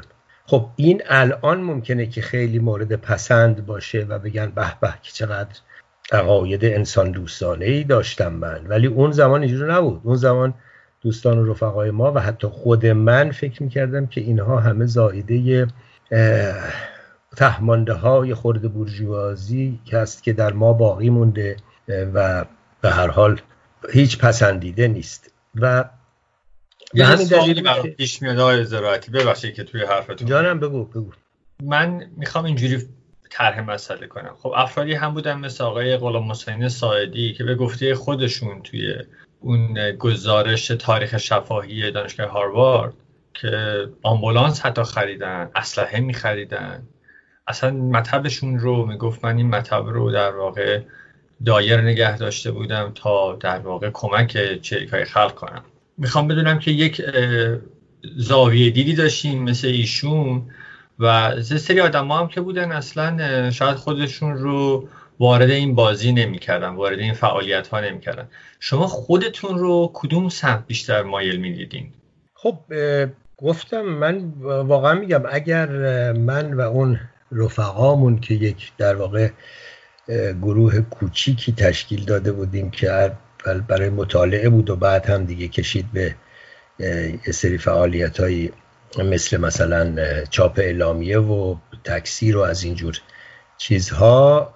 اگر مثلا شیش ماه دیرتر ما رو دستگیر کرده بودن حتما ما اسلحه تهیه کرده بودیم یا پیوسته بودیم به سازمان چریک های فدایی خلق و در واقع توی اون جریان مبارزه مسلحانه می بودیم که مشهور بود اون موقع. ها گفتن عمر یک چریک بیش شیش ماه بیشتر نیست. و واقعا میگم هیچ راهی با خب البته همون زمان هم خیلی ها بودن. یعنی به خصوص مثلا توده ها کسانی که هوادار حزب توده بودن حزب توده که نبود ولی هواداراش که بودن کسایی که بودن یا کسانی که در واقع به اصطلاح خودشون مشی چریکی رو قبول نداشتن چون دو گروه بودن. یکی مجاهدین خلق بود که حال چیز مذهبی داشتن که بعد جدا شدن اون سازمان چیز مارکسیستی ازشون. یکی که شد پیکار یکی هم چریک های فدر خلق بود. راه دیگه باقی نذاشته بودن. خیلی ها اینو قبول نداشتن. گفتن باید کار تودهی کرد و مبارزه کرد. منتها شاه و ساواک هیچ راهی رو باقی نگذاشته بود. یعنی واقعا هیچ چیزی نه هیچ شکلی نمی‌شد فعالیت سیاسی و حتی اجتماعی کرد اون موقع. مگر اینکه در تایید دستگاه باشه و اینها. و خب به اون ترتیب مثلا که داری میگی خیلی اینطور بودن دیگه. مثلا خب ساعدی هم خب در واقع قیمت گذافی پرداخت برای همین قضیه. به همین خاطر هم دستگیرش کردن و اونجور فشار آوردن روش و خوردش کردن. یعنی در واقع درست شاملو حرف درستی زد که وقتی ساعدی از زندان اومد بیرون دیگه اون ساعدی قبلی نبود. یعنی یک آدم خورد شده چون وادارش کردن که یه چیزایی بگه و بنویسه و اینا که تو روزنامه ها در می آوردن و کیهان و اینا و بعدم دیگه واقعا پناه برد به الکل و از همون موقع دیگه اون خودکشی تدریجی رو شروع کرد ساعدی. خیلی داغونش کرد. دیگران نکشتنش. از بین نبردنش. ولی اونجوری لهش کردن. دیگران هم که خب دیگه معلوم بود چه بلاهایی سرشون میاد دیگه. اینجوری بود.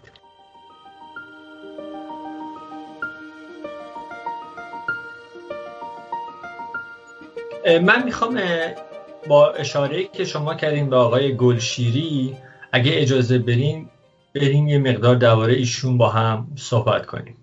آره من گلشیری رو اولین بار در خونه خودش دیدم. یعنی جلسه کانون نویسندگان در منزل روشنگ گلشیری که یه آپارتمانی بود. دقیقا یادم نیست کجا بود. اونجا برگزار می‌شد و دیدم که جلسه تموم شده بود و جمع جور می‌کرد و وسایل و اینها و سلامی علیکی هم که بعد اون کاری که من با قاضی و بعد به هازین داشتم که بعد انجامم نشد حالا بگذریم اونجا دیدم. بعد در کانون نویسندگان سال 58 و 59 که من می‌رفتم اون موقع اوج جریان ها سیاسی بود. کار نویسندگان شده بود یک جایی که همش بحثای سیاسی بود روزای سهشنبه هیئت دبیران می اومد و سالی یه بار خب انتخابات میذاشتن و یه هیئت دبیران انتخاب می‌کردن و اوجش که سال 59 و اینا بود روزای سهشنبه دائم بحث سیاسی بود و اینکه حالا اطلاعیه بدیم علی در مورد اینکه روزنامه ها رو سرکوب می‌کنن اطلاعی بدیم در مورد اینکه کیو زندانی کردن که جوری و مثلا من یادمه که بزرگ علوی که اومده بود روزی بود که یه جلسه گذاشته بودن که دیدار با بزرگ علوی نویسنده مشهور ایرانی که از آلمان اومده و این اتفاقا همون روزی بود که داشتن دانشگاه رو میبستن و دانشجوهایی که تو دانشگاه بودن سرکوب می‌کردن که به تعطیل دانشگاه ها اون انقلاب فرهنگی انجامید و بحث و صحبت راجع به ادبیات بود ولی هر دقیقه یکی میومد تو و یه خبر می‌داد که آره چون اون ساختمون کانون یه خیابون پایین تر از دانشگاه تهران بود. آره الان اینجوری شد الان ریختن الان حمله کردن. من یادمه که خود بزرگ علوی برگشت گفت آقا ولش کنید دیگه الان دیگه جای اینکه بیایم راجع به ادبیات و اینها صحبت کنیم نیست. اینجا دارن می‌زنن و این اتفاقای اینجوری ده. خیلی داغ بود واقعا این اتفاقا. و به همین دلیل هم هیچ صحبتی راجع به ادبیات و اینها نبود. خب البته اون نشریه کان نویسندگان در می اومد. هر کی داستانی شعری چیزی داشتش من یه روزی یادمه که فکر کردم که خب با باید مثلا یه ذره شعری داستانی چیزی هم اونجا بخونیم. رفتم نگاه کردم تو تابلو اعلانات نوشته شده که هوشنگ گلشیری مسئول فرهنگی. یعنی یه دی پنج نفر هیئت دبیران بودن. بعد یک نفر تو انتخاباتی که می‌کردن یک نفر می‌شد مسئول فرهنگی یکی مثلا مسئول مالی و اینها. بعد یکی از این روزا که جلسه تموم شد رفتم و حالا سلام علیکم اینا رو که داشتیم قبل ولی گفتم که آقای گلچیری من خواستم بگم که بیایم چیز کنیم. حالا این جلسه سه شنبه ها باشیم تو این شرایط کاری نمیشه کرد. نمی‌تونیم بگیم که آقا اصلا رها کنیم ما اتفاقایی که بیرون داره میفته در مملکت. ولی بیایم یه کار کنیم. ما روزای دیگه که این ساختمون رو داریم وقتم که داریم بیایم اعلام بکنیم. یه روز برای بحث شعر یک روزم بحث داستان و اونایی که علاقمندن بیان. گفتش که باش ولی من که حریف اینا نمیشم. تو اگر می‌تونی بیا بیا وسط بیا این کار بکن. بعد همون موقع یک اطلاعیه اتفاق نوشتیم و زدیم به تابلو اعلانات که مثلا روز حالا میگم دقیق یادم نیست مثلا روز سهشنبه که جلسات معمول بود روز چهارشنبه یا پنجشنبه یا حالا دوشنبه دو روز دیگر رو ما گفتیم که از این ساعت تا فلان ساعت جلسات بحث داستان باشه و بحث شعر.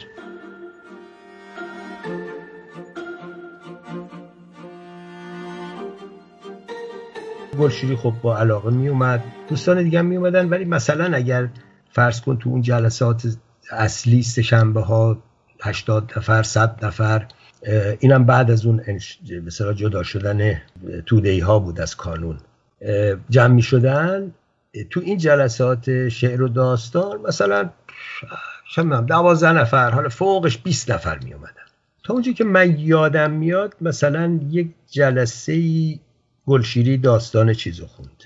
فتنامه مقالو خوند. که خب خیلی بعضی از این دوستان انقلابی و چپ حمله کردن و حتی به تمسخر شروع کردن که اگر ما می‌دونستیم آقای گلشیری مشکلش یک بطر عرقه براش می آوردیم و از این چیزام داشتیم. ولی این داستان رو اونجا خوند گلشیری که بعد قرار بود توی نشریه کانون در بیاد که اجازه ندادن و بعدش توی اون کارگاه قصه ما اینو منتشرش کردیم با هر چند تا داستان دیگه بگذریم از این حالا. اگه لازم شد بعد راجع به صحبت یا مثلا من یادمه که خانم پارسی پور یکی دو تا از همین داستانهای پیوسته ای که بعدا زنان بدون مردان در اومد اون موقع یکی دو تاش توی مجله لوح چاپ شده بود و اومد و در مورد اون صحبت کردیم. یکی دو تا جلسه شعر و اینها بود. اون موقع واقعا نه امکاناتی بود و نه ما فکرش رو داشتیم که مثلا بیایم این جلسات رو ضبط بکنیم یا حتی به نوعی عکسی بگیریم. چون یه دوستی اتفاقا چند وقت پیش میگفتیش که مثلا شما از اون سالها عکسی چیزی ندارید. گفتم آقا اون سالها چه پیش از انقلاب چه بعد از انقلاب وضعیتی بود که ما اگه عکسی هم داشتیم از بین میبردیم. بخاطر اینکه آره دی. واقعا دائم این خطر بود که بیان یقت رو بگیرن و حالا یه عکس پیدا کنن به خاطر اینکه چهار نفر تو اون عکس هستن برن اونا رو هم بگیرن. اینه که ما به جای اینکه مثلا عکس داشته باشیم و اسنادی اینجوری داشته باشیم خودمون خود به خود اینا رو از بین می بردیم بعد این جلسات بود جلسات بود تا زمانی که خوبم پیش می‌رفت. کم کم استقبال بیشتر شد کم کم می اومدن بحثای مختلف بود تا اینکه سی خرداد شد و ماجرای اعدام سعید سلطانپور و عده دیگه ای که با اون گروه بود اعدام کردن که من یادم هست که یک روز گلشیری تلفن زد با سعید و زدن.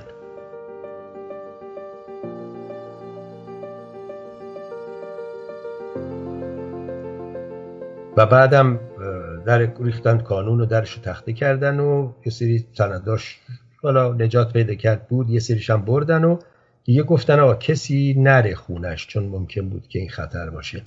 و مدت ها حالا یا ما می‌رفتیم یا نمی‌رفتیم ولی من همیشه دیگه ما این به دوستیمون با گلشیری از همونجا دیگه شده بود دوست شدیم دوست نزدیک و دیگه ارتباط های خانوادگی هم داشتیم. با هم مسافرت می‌رفتیم این برابر خونه هم دیگه می‌رفتیم میشستیم دیدار داشتیم اینا. تا سال شست هم گذشت خیلی شرایط واقعا وحشتناکی بود اون سالها. الان که یادش بیفتم میدم چه روزگاری گذراندیم. جنگ بود فشار بود دستگیری ها بود. فرا آدم هایی که فراری بودن و به اینا پناه می‌دادی. هر آن ممکن بود.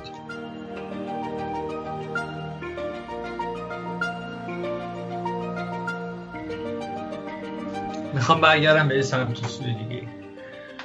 من برام خیلی موضوع پر اهمیتی بوده و شاید تو این اواخر بیشتر شده.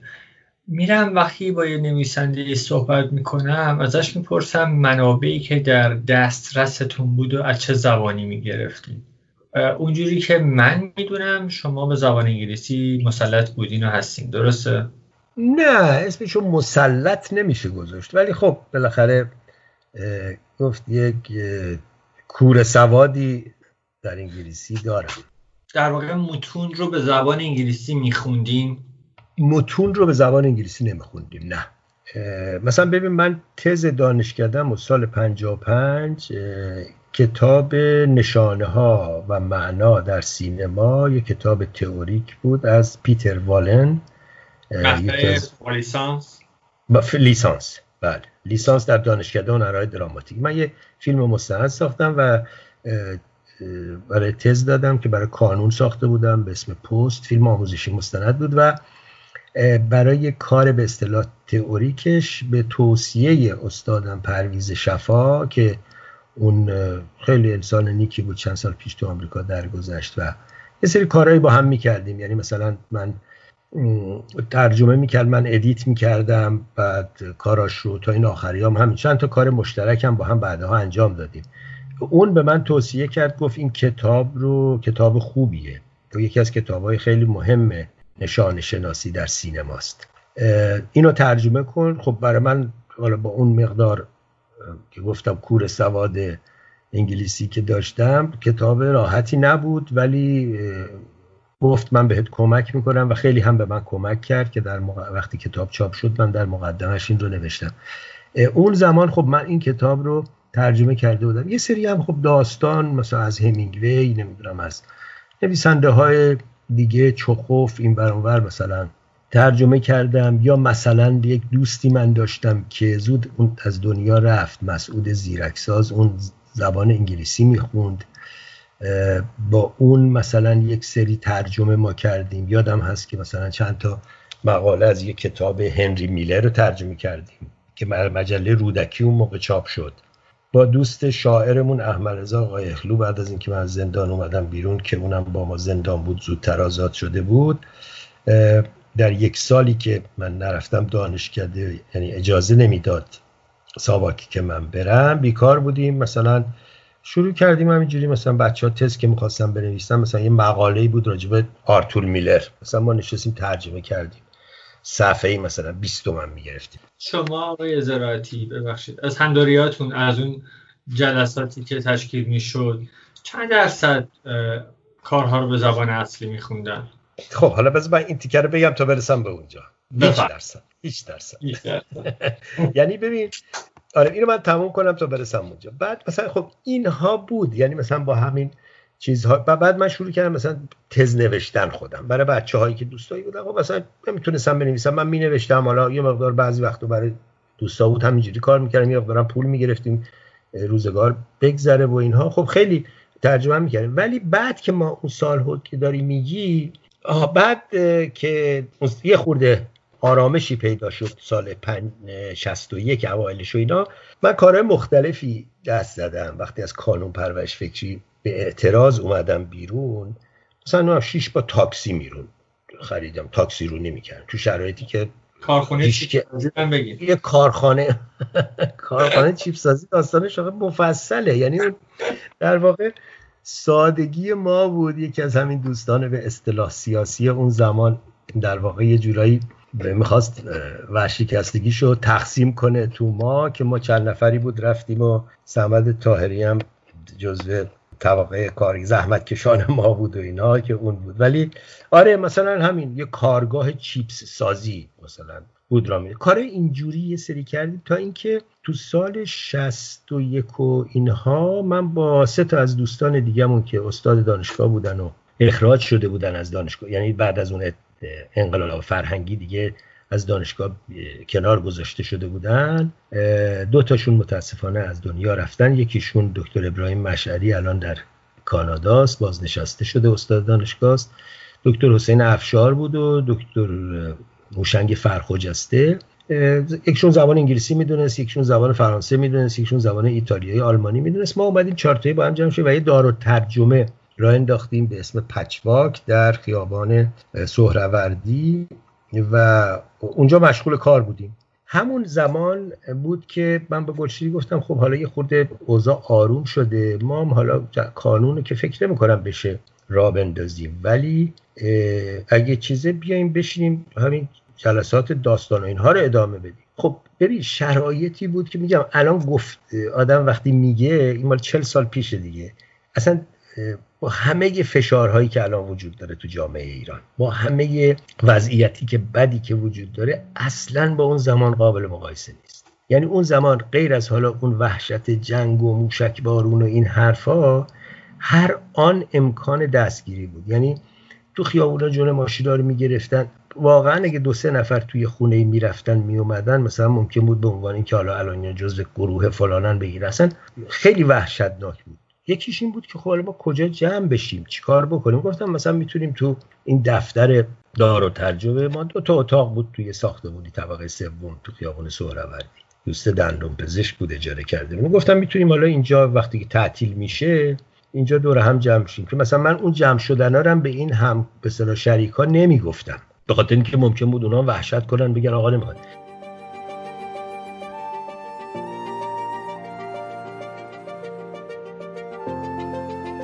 گلشید صحبت کردم اونم استقبال کرد و قرار گذاشتیم که رفتیم تلفن کردیم به بچه ها دیگه. دونه دونه اونایی که یه سری با هم خب ارتباط داشتیم در ارتباط بودن. شاگردای گلشیری بودن مرتضی کابران بزرگی و اکبر سردوزامی. اینها شاگردهای گلشیری بودن تو دانشکده هنرهای زیبا و خب بی دیدن و میشتاختن و اینها. بقیه هم قاضی ربیهاوی محمد رضا صفدری سمد تاهری که خب من از قبل اینا باشون آشنا شده بودم. بعد اسقر عبداللهی محمد محمد علی یار علی پور مقدم اینا بچه‌ای بودن که تو کانون بودن. اینها رو خبر کردیم و یادم جلسه اول و دوم دو جلسه رو در همون دارو ترجمه که داشتیم گذاشتیم.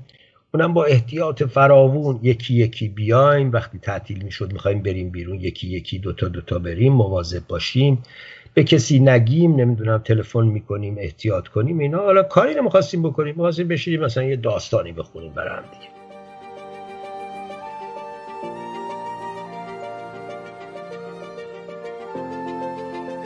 اون زمان هیچ کدوم از بچه ها این چیزی که شما گفتید متن اصلی نمیخوندن نه.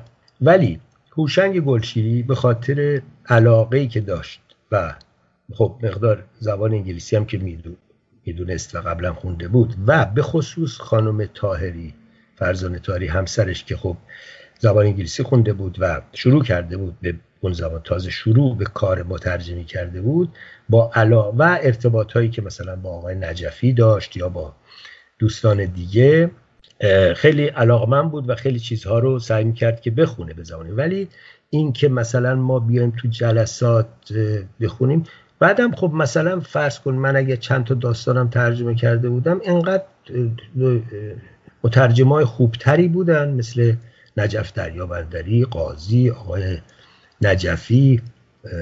برادر گلشیری احمد گلشیری اینا که داستانهای خب بیشتری و بهتری ترجمه کرده حالا من مثلا یه ترجمه رو بردارم بیام تو جلسه بخونم که چی. این بود که نه بیشتر همین ها چیزهایی بود که وجود داشت. ترجمه ها و اینها میخوندیم. بعدها بعدا این مسئله به صلاح زباندانی پیش آمد. ببین اون زمان برای هیچ کدوم از برای معدودی بودن نسل ما. که واقعا این امکان داشتن که برن کلاس زبان. ببین تو دبیرستان و تو دانشگاه ها هیچ یاد نمی‌دادن. یعنی هیچ کسی از دبیرستان حتی تو دانشگاه زبان انگلیسی اون زمان یاد نمی گرفت کسانی که می‌رفتن دانشگاه پهلوی شیراز چون اونجا دانشگاه آمریکایی بوده زبان انگلیسی مثلا رضا فرخفال اونجا درس خونده بود زبان انگلیسی اونجا یاد گرفته بود. اونا زبان انگلیسی یاد می‌گرفتن ولی دانشگاه دیگه نه. یا کسانی بودن که یه امکانات مالی داشتن می‌رفتن معلم خصوصی و کلاس خصوصی می‌گرفتن زبان یاد می‌گرفتن. من برات گفتم اون بار به خاطر اینکه با سال 47 48 و 49 و اینها با بیژن هیرمنپور کتاب میخوندم براشون دوستمون. اون به من مثلا یه مقدار زبان انگلیسی یاد داد یه مقدار خودم مثلا علاقه داشتم ولی اونم منم اونجوری خیلی جدی نگرفتم که بتونم این در زبان انگلیسی تبهر پیدا کنم. نه. خب دوستان دیگه چیز داشتن. ولی خب نبود. اون موقع واقعا اینجوری نبود. الان خیلی چیزا عوض شده. می‌دونی؟ همینجوری که مثلا اینطور هست که همه اون شرایط وحشت دیگه امکانش نیست که برقرار بشه همونطور هم خیلی از بچه ها به خاطر امکاناتی که وجود داره. همین اینترنت همین نمی‌دونم فیلم دیدن همه این چیزهای دیگه زبان یاد گرفته. الان کمتر جوان ایرانی هست که مثلا یکی دوتا زبان ندونه. اینا تفاوت تغییراتیه که اتفاق افتاده. بله.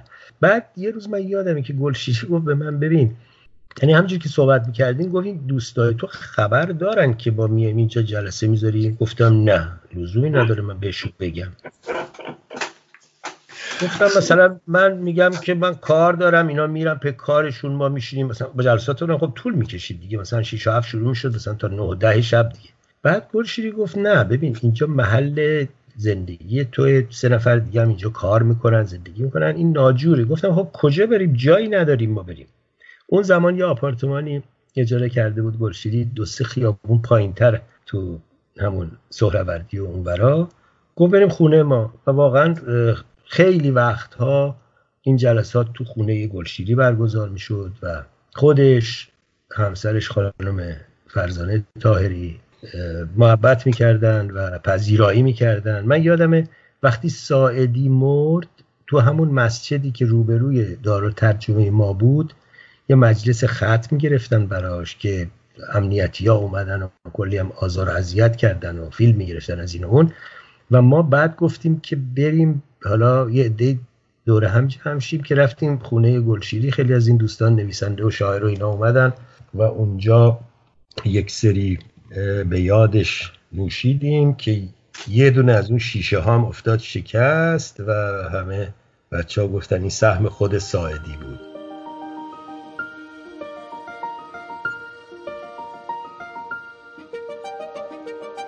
زالزاده اون موقع یه انتشاراتی داشت ابتکار. یه دفترچه آورد به همه گفت حالا یه یادگار تو این دفترچه هر کی یه چیزی بنویسه. آقای دکتر رضا براهنی هم بود دوستان دیگه هم خیلی ها بودن. و هر کسی یادگاری نوشت. این دفترچه نمیم یکی از دوستان چند وقت پیشا یه جایی دیده بود. می‌گفت دیدم یاد داشت تو دالزادرم کشتن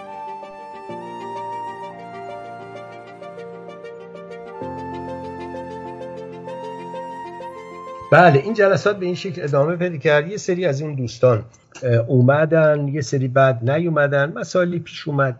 یکی دو نفر رفتن به دلایل مختلف و ما بعد حدود 6 ماه که گذشت هر پنجشنبه چند ساعت جمع می شدیم و اینها. و اینجوری هم بود هر کی وقت می گرفت و مثلا می گفت جلسات هم افتاده بود گردن من. از همون در ساختمون کانونم که بود. در واقع گرداننده جلسه من بودم. یا خودم مثلا می‌تونستم این کار انجام بدم که حالا کسی به کسی توهین نکنه کسی به کسی نپره زیادی حرف زده نشه از این حرفا. بعد داستانشو می‌خوند بقیه بحث می‌کردن صحبت می‌کردن نقدها رو می‌گفتن و می‌رفت رو داستان کار می‌کرد. دوباره میومد می‌خوند در جلسات بعدی. تا بالاخره زمانی می‌رسید که اکثریت بچه ها داستان رو میپسندیدن در واقع. گلشیری هم مثل ما میشست و اون هم نظر می‌داد تا اینکه هشت داستان ما آماده کردیم. رفتیم سراغ اینکه اینا رو چاپ بکنیم. خب من به خاطر اون دار ترجمه که داشتیم و کاری که می‌کردیم مثلا تو اون دار ترجمه هم اسناد و مدارک رسمی و اینها ترجمه می‌کردیم ما و هم کتاب. و یه سری کتاب هست که اون زمان در اومده شما در صفحه مشخصاتش مثلا می‌بینید که نوشته شده که ترجمه و ویرایش یا بعضی کتاب ها ویرایش این کتاب در مرکز فرهنگی پچواک انجام شده است. اسم اونجا هم گذاشته مرکز فرهنگی پچواک که واقعا در یک سال دوازده تا کتاب کتابی که بعضیش هم تفاوت زیادی داشت.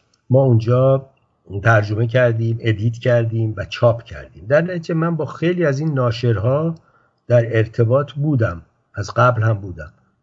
رفتم با همهشون تماس گرفتن صحبت کردم که ما یه مجموعه هشت داستان از نویسندگان به اصطلاح جوان آماده کردیم. اینم هست و چاپش کنین هیچکی قبول نکرد. یعنی همه می‌گفتن که نه مثلا اون موقع مد شده بود چیز در میومد خیلی. رمان و اینا دیگه. نه مجموعه داستان که کسی نمی‌خونه و بعدم اینا که کسی شما رو نمی‌شناسه بود چون واقعا جز دو سه تا از اون بچه ها قبلا کسی کتابی منتشر نکرد. من خودم تا اون موقع فقط مثلا در مطبوعات و مجلات و اینها مقالات یا داستان ها یا ترجمه ها منتشر شده بود. محمد علی بود و یه نمایشنامه یار علی قبلا در آورده بود. اکبر سردوزامی بود و دیگه قاضی ربیهاوی و اینجوری بود که شما رو کسی نمی‌شناسه. اون زمان سپانلو یه دوستی داشت. مهدی اخوت که هنوز هم هست و سلامت باشه. خیلی بچه نازنینی بود. یه امکاناتی دفتر و سرمایه در اختیار سپانلو گذاشته بود. سپانلو یه انتشاراتی را انداخت به اسم نشر اسفار و یه سری کتاب های شعر خودش و کتاب های داستان و ترجمه دوستان و اینها از جمله و روزنامه مرد امروز رو منتشر کرد و خوبم فعالیت می‌کرد. بعد کتاب گفت یه روز در یک دیداری که با گلشیری بودیم و سپانلو اینا صحبت می‌کردیم گفت آقا مثلا این کتابه هسته گفت من اینو چاپ می‌کنیم در نشر اسفار منتها به شرطی گلشیری مقدمه بنویسیم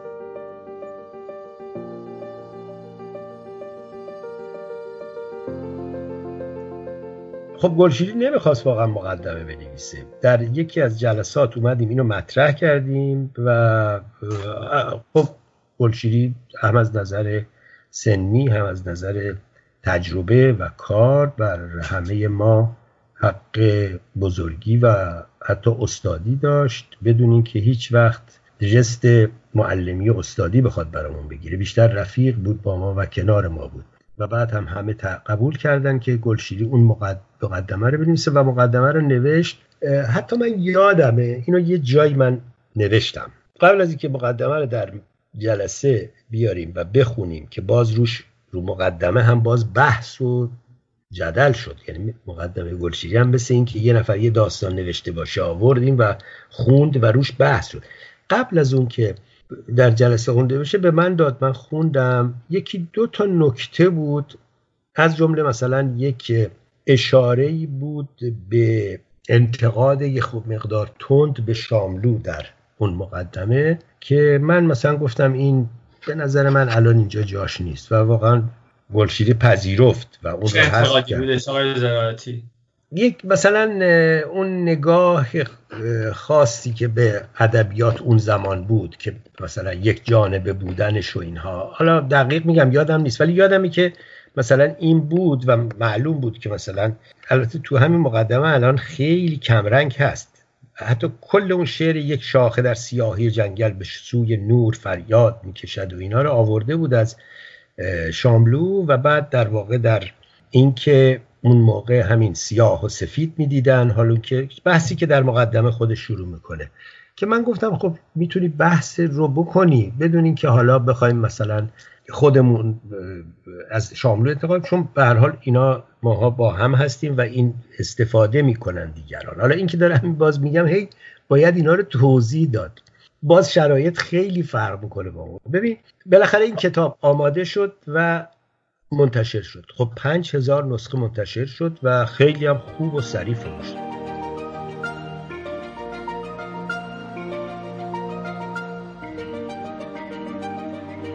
اون زمان یک نقدی بر این کتاب در روزنامه کیهال یک آقایی به اسم مهدی شجاعی که از نویسندگان مکتبی هست که البته الان جزو اصلاح طلبان شده و مغضوبه و خیلی هم خودش رو بری می‌دونه از اون قضایا میگم دیگه روزگاری گذشته. ببخشید چون شاید بیننده های ما منظور شما رو خوب متوجه نشن. میشه کمی درباره نویسنده مکتبی بیشتر توضیح بدین نویسنده های حزب اللهی نویسنده های رژیم نویسندگان جمهوری اسلامی کسانی که خود مثل مثلا رحمان دوست مثل محسن مخمل باف اون زمان مثل اینها اینا کسایی بودن که از بهترین امکان شاعر و نویسنده بهترین امکاناتی که اون موقع وجود داشت از نه. چون اون کاغذ سهمیه بندی بود از بهترین امکانات کاغذ و چاپ برخوردار بودن و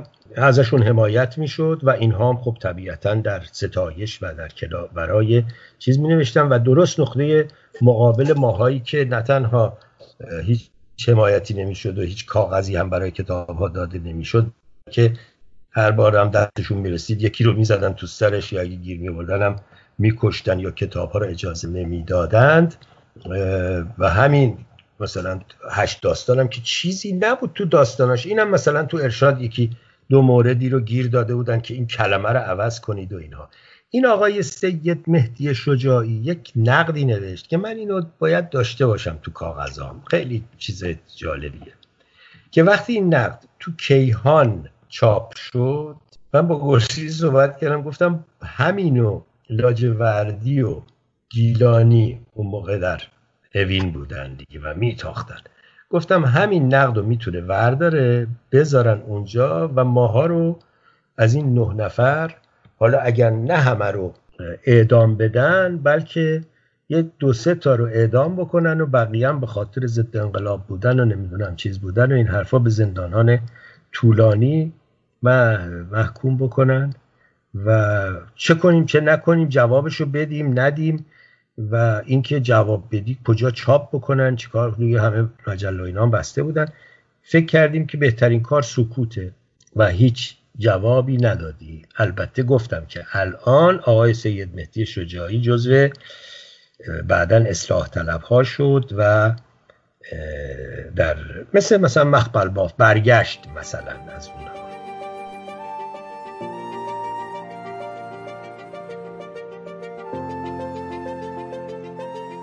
آره من الان یه یادم افتاد. در اون جلسات محمود داوودی هم بود دوست شاعرمون. مرتزا سقفیان بود محمود داوودی بود کامران بزرگنیا بود. این دوستان شاعر هم بودن که در بحث شرکت می‌کردن. بعضی هاشون هم از این دوستان شاعر بعدها داستان هم نوشتن. مثلا کامران بزرگی یه داستان نوشت. بعدا که عبدالعلی عظیمی اومده داستان نوشت. وقتی که هشت داستان منتشر شد. خب خیلی بچه ها خوشحال شده بودن دیگه. یه کتاب منتشر شده.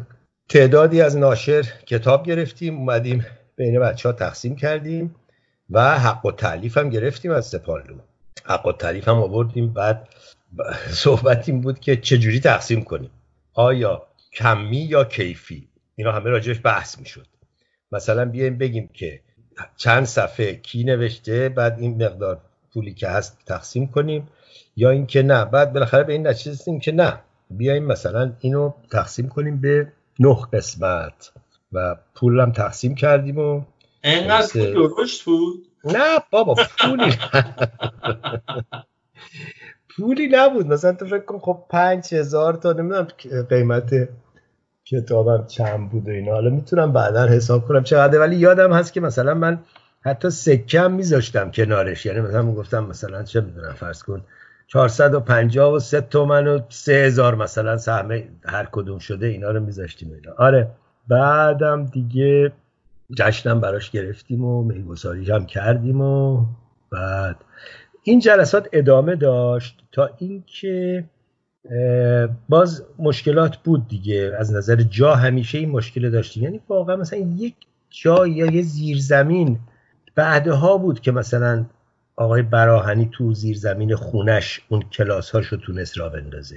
هیچ جایی نبود. یعنی جاهای دولتی رو که اصلا نمی‌شد نزدیکش رفت جاهای دیگه هم حتی اجازه نداشتیم.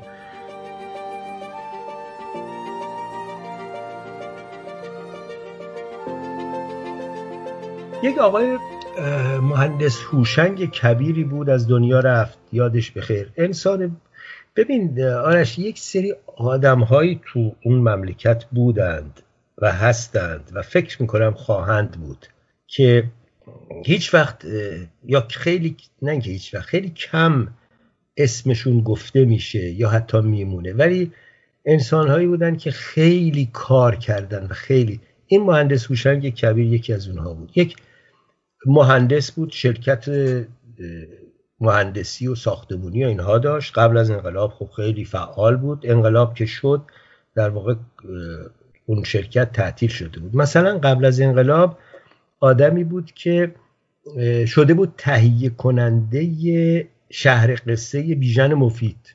یعنی مثلا اون زمان که کسی تئاتر خصوص نمی‌کرد به خاطر خب امکان مالی که داشت و دوستی و رفاقتی که با نویسندگان و اهل هنر داشت. تهیه کننده مثلا شهر قصه شده بود. بعد از انقلاب دو تا فیلم تهیه کرد. آقای غلام علی عرفان که نویسنده است و به اسم علی عرفان در فرانسه است الان و ایر برگشته بود ایران دانشگاه درس می‌داد. دو تا فیلم سینمایی فیلم سینمایی مفصل چیز یعنی حرفه‌ای و خیلی خوب. یکی به اسم آقای هیروگلیف یکی هم به اسم و گفت هر سه نفرشان. ساخت با سرمایه و تهیه کنندگی هوشنگ کبیر که هر دو فیلم در همون سالهای 58 59 توقیف شد و اصلا هیچ کنوم از اینا هیچ نسخه هم در دست نیست. و خیلی از این کارا کرد مهندس هوشنگ کبیر. یک دفتری داشت توی جردن که تنها کسی که تو اون دفتر می‌رفت قاسم روبین بود مترجم که می‌رفت اونجا میشه کار خودش رو ترجمه می‌کرد و تو اون دفترم کار می‌کرد. و خود هوشنگ کبیرم که کار مهندسی که نمی‌کرد سر می‌زد اونجا. یادم نیست از چه طریقی احتمالا از طریق قاسم روبین بود که گفت آره اینجا هست و کبیرم گفته می‌تونن بیان اینجا. و قاسم روبین هم باز میومد تو جلسات ما منتها و خود آقای کبیر بیشتر به عنوان یه اصطلاحی هست چی میگن؟ مستمع آزاد. به صورت مستمع آزاد شرکت می‌کردن. این جلسات ادامه پیدا کرد و یه سری خب دوستان دیگه هم اومدن. فرض کن مثلا یواش یواش بیجاری اومد رضا فرخفال بعد دیگه بعضی از دوستان دیگه نیومدن. حالا به دلایلی هر کی. یه عده دیگه مثلا عبدالعلی عظیم اضافه شد خانم فرزانه تاری می اومد خانم آذر نفیسی می اومد که خیلی خوب بود.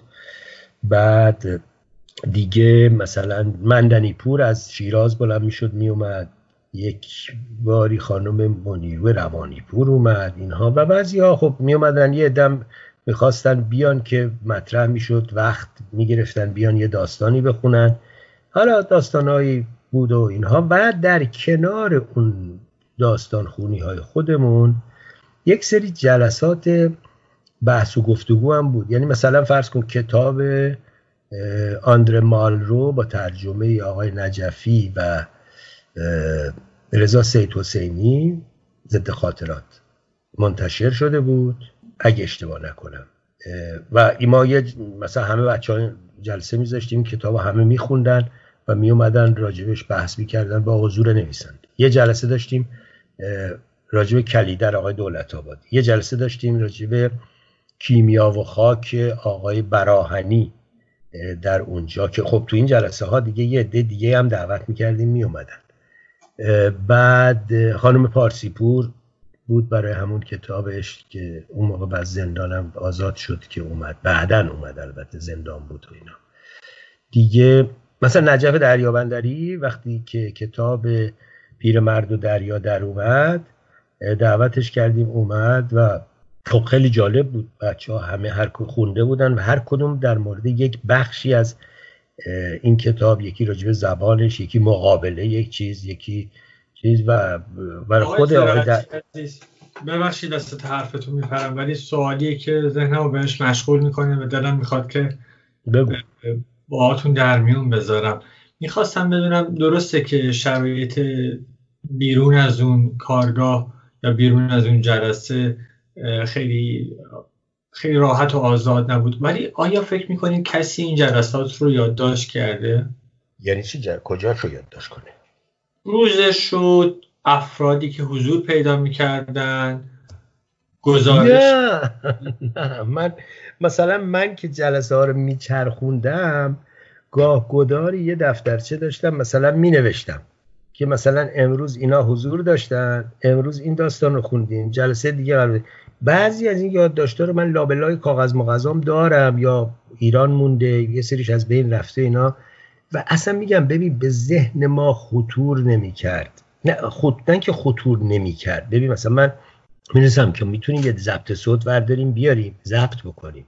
ولی همش یا یه حالا اون موقع که دوربین ویدیو و اینا که به این شکل نبود که مثلا بشه چیز کرد.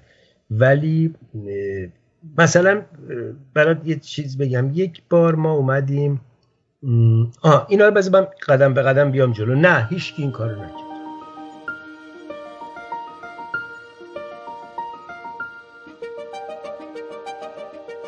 یه چیزهایی هست که در غرب اینا از سالهای پیش سنت بوده و ما نداشتیم واقعا. یک دلیل دیگه هم اون سانسور و وحشت و اون خفقانیه که همیشه وجود داشته برات گفتم. یعنی اصلا ما نمی‌خواستیم سند از خودمون باقی بذاریم.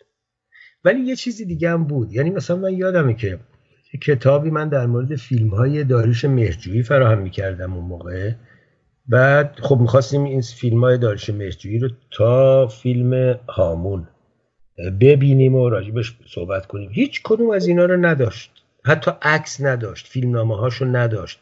بعد این ور اونور میگشتیم و اینها. هیچی نبود. اصلا بعد من که اومده بودم سوئد سالهای اخیر قبل از اینکه برگمن از دنیا بره تلویزیون سوئد رفته بود سراغ برگمن و این هر بار یه فیلمشو قرار می‌شد تلویزیون نشون بده و یه نفرم باهاش صحبت می‌کرد و این تو اون خونه و سالن سینمایی که در اون جزیره داشت چیز می‌کرد.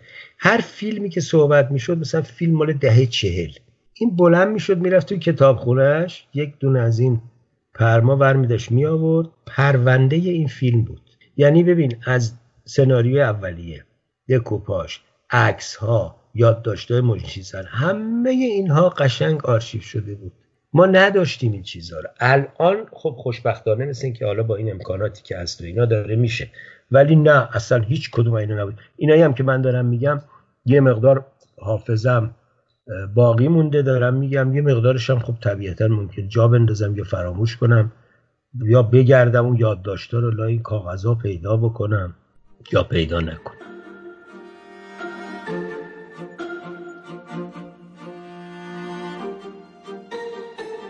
ما اومدیم و ادامه دادیم و یک یازده تا داستان دوباره مهیا کردیم که گلشیری هم حالا این بار یه داستان در این مجموعه داشت. بعد از اون هشت داستان. بله. حالا دیگه برعکس شده بود. یعنی حالا یه سری ناشرایی بودن که می‌گفتن بدید ما در بیاریم. حالا ما ناز می‌کردیم. یعنی اون موقع ما خواهش تمنا می‌کردیم. سپانلو هم خب دیگه اون بسات انتشاراتیش بهش کاغذ ندادن و اینا برچیده شد.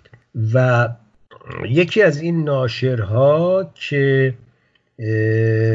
گلشیری براش کار می‌کرد و یه سری ویرایش می‌کرد و چند تا کارم انجام داد مثلا داستانهای فرانسوی داستانهای ایتالیایی و اینها بود. اسم اون دوست من الان یادم رفته از بچه های سیاسی چپ اون موقع ها بود و یه انتشارات خیلی خوبی را انداخته بود. الان اسم انتشاراتی هم یادم نمیاد. بعد که یادم بیاد میگم. اون قرار شد گفتش که ما چاپ می‌کنیم. و شروع کردیم ما. کارا رو من می‌کردم معمولا. مثلا متن داستان هایی که تایید شده بود و دستنویس رو می‌گرفتم میبردم می‌دادم به یه حروف چینی شبستری بود. باهاش کار می‌کردیم در پیچ شمرون از اون دستگاه ماشینای اون موقع چیز داشت. حروف چینی داشت که میومد حروف رو می‌زد و این حروف می‌رفت با سرب ریخته می‌شد. از اون ور خط خط میومد بیرون. بعد نمونه چاپی ها رو می‌گرفتیم میآوردیم غلطگیری می‌کردیم دوباره می‌دادیم و اینا تا صفحه بندی می‌شد و طرح جلد و اینها و کتاب یازده داستان. حالا یه اسم دیگه ای داشت باز من یادم نمیاد. داشتم یه نسخه از این کتاب پاگرد سوم آره درسته. پاگرد سوم و ده داستان دیگر. بله. اسم داستان یارعلی پور مقدم رو انتخاب کردیم برای جلدش. پاگرد سوم و ده داستان دیگر. یازده تا داستان بود که گلشیری هم یه داستان درش داشت و یه خوردم رومون زیاد شده بود. یعنی مثلا من یادمه که یک داستانی رو اونجا دادم که این راجب زندان اوین بود و یه بچه‌ای که تو زندان به دنیا میاد و شب ندارد سر خواب. یا گلشیری مثلا داستانش چیز بود یا عبدالعلی عظیمی و اینها. و این خب صفحه شده و جلد و همه چی اینا پنج هزار نسخه هم ناشر چاپ کرد و کتاب تو ارشاد گیر کرد. تو ارشاد گیر کرد و مال ما رو خواستن. ما رو خواستن ارشاد از نویسندگان سه نفر هوشنگ گلشیری عبدالعلی عظیمی و منو. حالا من برای دو تا موضوع رفته بودم. یکی برای داستانی که تو این مجموعه داشتم یکی هم برای یک ترجمه بود که با اون دوستمون ابراهیم مشعری مشترکن کرده بودیم رمان رقص چنگیز کوهن یا شبه سرگردان از رومنگاری که اونم به اصطلاح جوانان امروز بهش گیر داده بودن و ما رفتیم که حالا در ارشاد توضیح بدیم.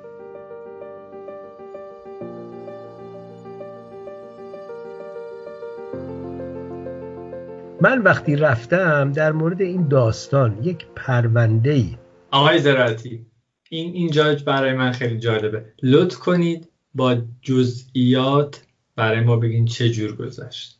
چه جوریه؟ وقتی گیر میدن چه جوریه؟ چی می‌پرسن؟ چی دیگه گفتن که حالا میگم من اون بحث اون ترجمه چون مال انتشاراتی نیلوفر بود و اینا و یه کار ترجمه ای بود که اون حالا چکوچونه هاشو زدیم که انجامید به عوض کردن 124 صفحه از اون کتاب چون فرمو می‌خواستی عوض کنی چیز بود دیگه کلی دردسر داشت. اونو می‌ذارم کنار می‌رسیم به این داستان. و چیز خودم اونی که خودم دیدم. رفتیم اونجا یک آقایی بود به اسم فرخزاد که بعدا البته مغضوب واقع شد اخراج شد. یعنی سر اجازه ای که برای کتاب شهرنوش پارسیپور داده بود کتاب زنان بدون مردان و اون هیاهویی که به پا شد و بعد دوباره دو ماه زندان رفت خانم پارسیپور و با جراهایی که بود این آقای فرخزادم از اونجا برداشتنش و بعد رفت یک مجله به اسم چلچراغ منتشر می‌کرد و اینها. آدم خوبی بود. یعنی من یادم است که رفتیم اونجا جوانی بود و نشستیم و صحبت کردیم و اینها خیلی شیفته علاقمند به داستانهای گلشیری بود ولی خب به هر حال بررس بود و اینها یه روز به شوخی میگفتش که آره شماها به ما میگید سانسور چی اینا هم این طرف به ما میگن تو با طرفدار نویسنده ها و روشنفکرایی مثلا یه خود کتاب خون بود. که من به شوخی بهش گفتم خب آقای فرخزاد به هر حال شما سانسور می‌کنید دیگه حالا بگیم سانسور چی یا نگیم که فرق نمی‌کنه. وقتی رفتیم نشستیم راجع به اون داستان صحبت بکنیم اون داستان شب ندارد سر خواب من دیدم دو تا پرونده اونجاست. اینی که دارم بهت میگم مال سال مثلا 62 یا 61 هنوز. نه 62 یکی پرونده ای بود که چند پنج نفر این کتاب رو خونده بودن داستانها رو خونده بودن و به اصطلاح نظرها و تفسیرهای خودشون رو نوشته بودن که داده بودن که بر اساس اون حالا این آقای بررس قرار بود با ما صحبت کنه. من سر یعنی اونو نتونستم ببینم که اولا خب معلوم بود که اونا اسم نداشتن و اینا ولی به هر حال کسایی بودن که معلوم بود کار می‌کنن براشون که مثلا تفسیر کردن. اونا ولی یه پرونده دیگه دیدم که این اون چه که من در تمام عمرم یعنی از همون سالهای دهه پنجاه در مجله ها مثل رودکی مثل نگین مثل تماشا مقاله بود ترجمه بود نوشته بود داستان بود چیزهای مختلف.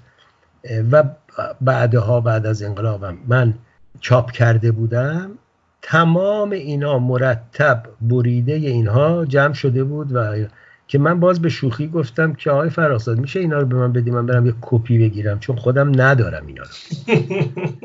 یعنی آرشیو آقایون کامل بود اون زمان.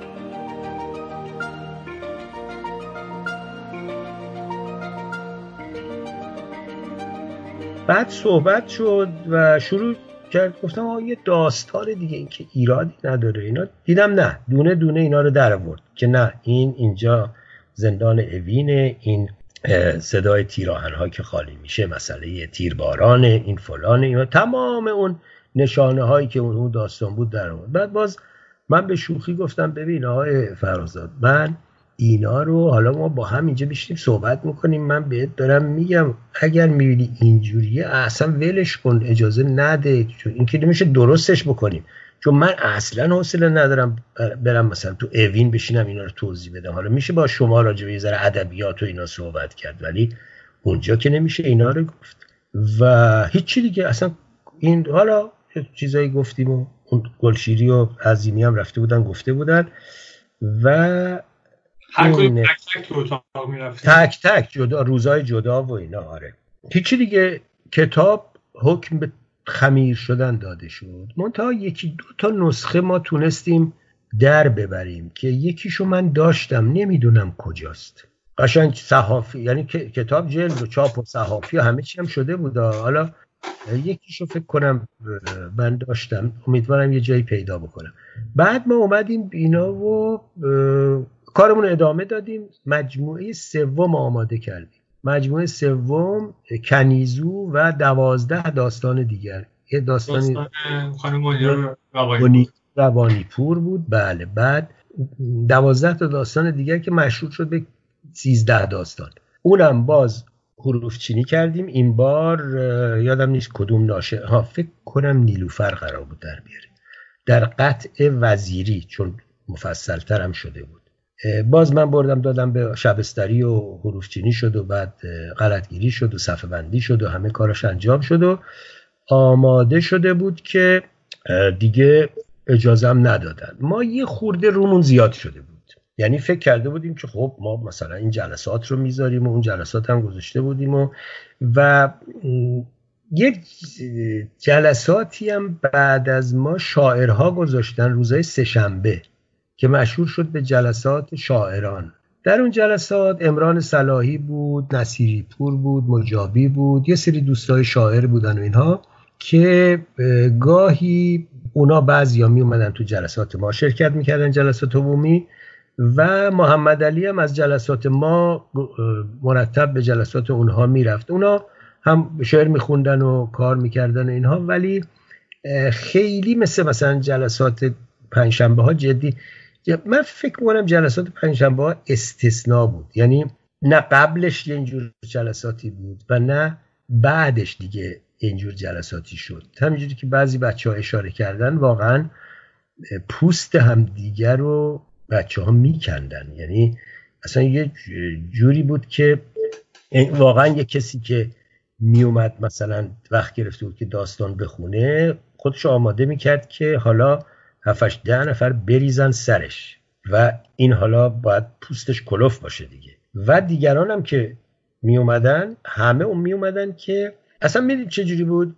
بهترین داستان رو هم تو اگه میخوندی اونجا یعنی حتی گلشیری هم اگه داستان می‌خوند هیچکی به حسن داستان و اینکه مثلا قوت داستان اشاره نمی‌کرد. همه میگشتن ببینن مثلا چه عیبی از این تو این داستان دارن. و, و این خوب بود یعنی خیلی خوب بود. خیلی کمک می‌کرد.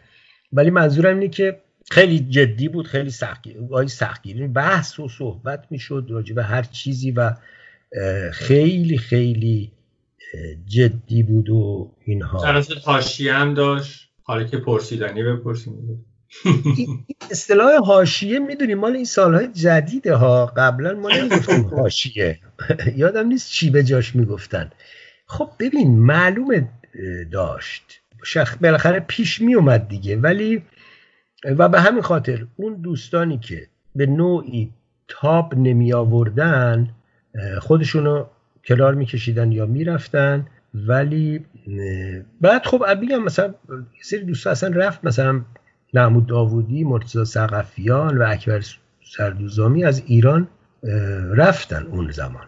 خب جاشون هم واقعا خالی بود. بعدها مثلا اسقر عبداللهی اصلا رها کرد رفت دنبال فیلمنامه نویسی و کارهای خودش و بعد دیگه. ولی بچههایی که واقعا جدی همیشه بودن محمد علی بود یار علی بود قاضی ربیهاوی خود گلشیری واقعا همیشه من دیگم خیلی خیلی با دلسوزی و با جدیت و علاقه.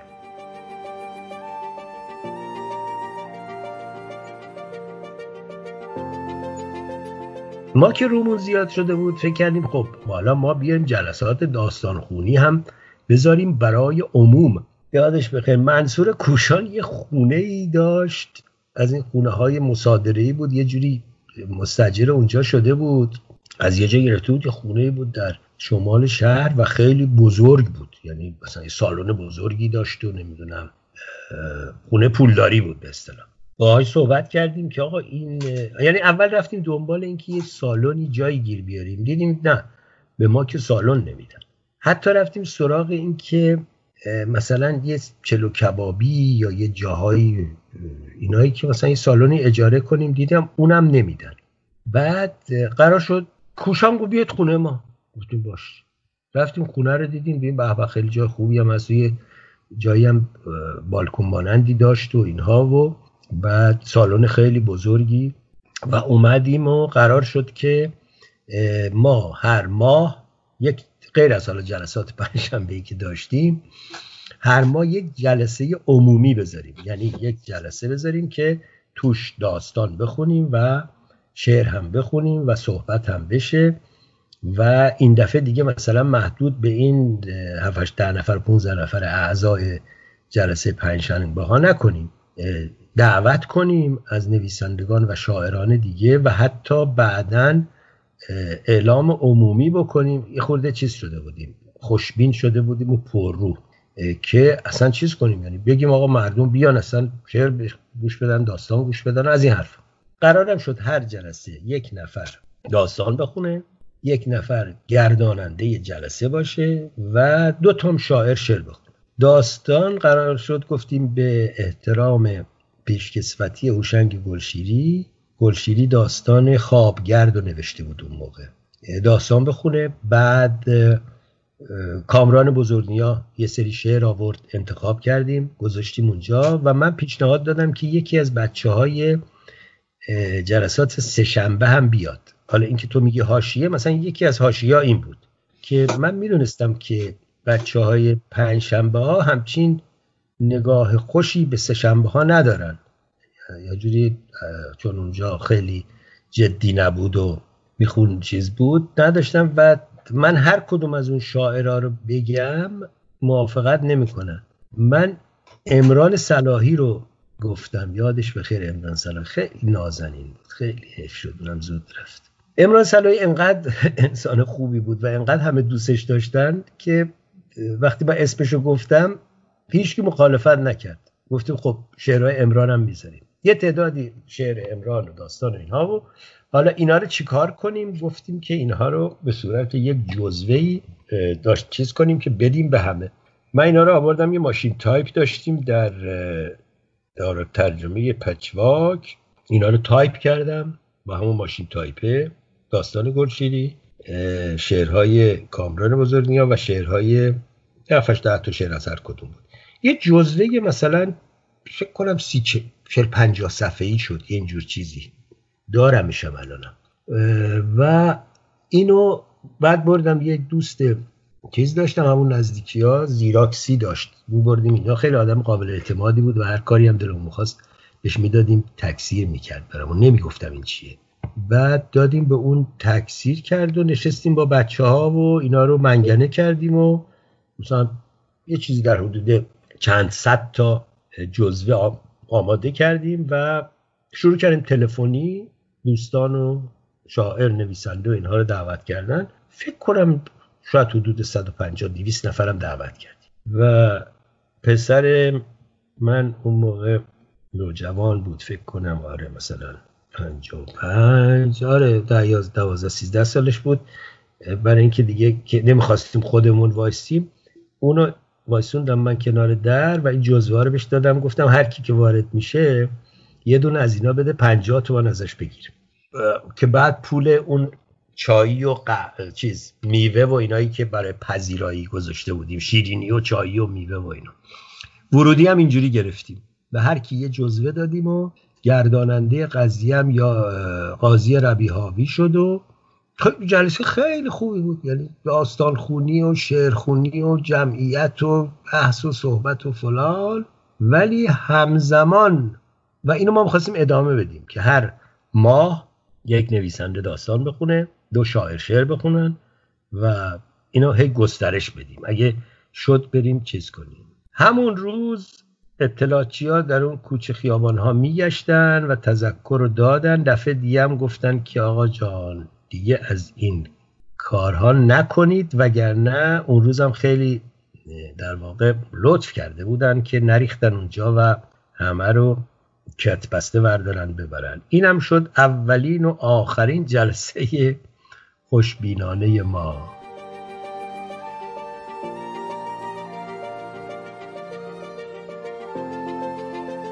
اون سیزده داستانم که دیگه اصلا آها اونم فکر می‌کنم رفت برای اینکه یا نه اصلا نرفت برای ما همونجور موند نسخه چیز. بعد این داستان هایی که تو یازده داستان بود ما گفتیم خب اینا رو چیکارش بکنیم و اینها؟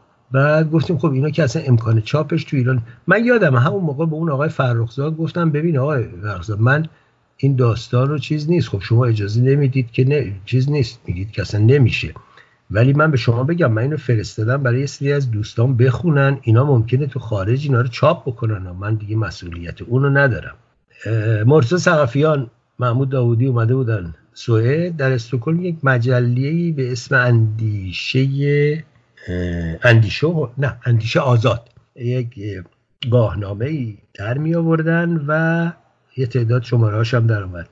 از اونجا ما شروع کردیم داستانها رو فرستادن. بعد بعد من یادم یه دونه داستانه هم بعدا من فرستادم برای مجله آقای پاک دامن چشمنداز تو پاریس.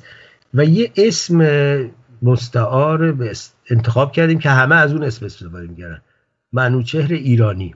یعنی شما در این مطبوعات که ببینید داستان گلشیری داستان من داستان عظیمی یا این اون یه سری های دیگه چیزهای مختلف به اسم منوچهر ایرانی. بعد دوستان اعتراض کردن که آقا منوچهر ایرانی یادآور اون ناصر ایرانیه و اینها در گذشت و تا رسید خلاصه به این که شاه سیاه پوشان گلشیری هم بعدها در اون سال 68 که اون سفر فرهنگی رو ما اومده بودیم که آقای میلانی به انگلیسی ترجمه کرد و در اومد هم به اسم منوچهر ایرانی در اومد و تا زمانی که گلشیری زنده بود می‌گفتن این داستان منصوب به هوشنگی گلشیری بعد از فوتش به اسم خودش در اومد.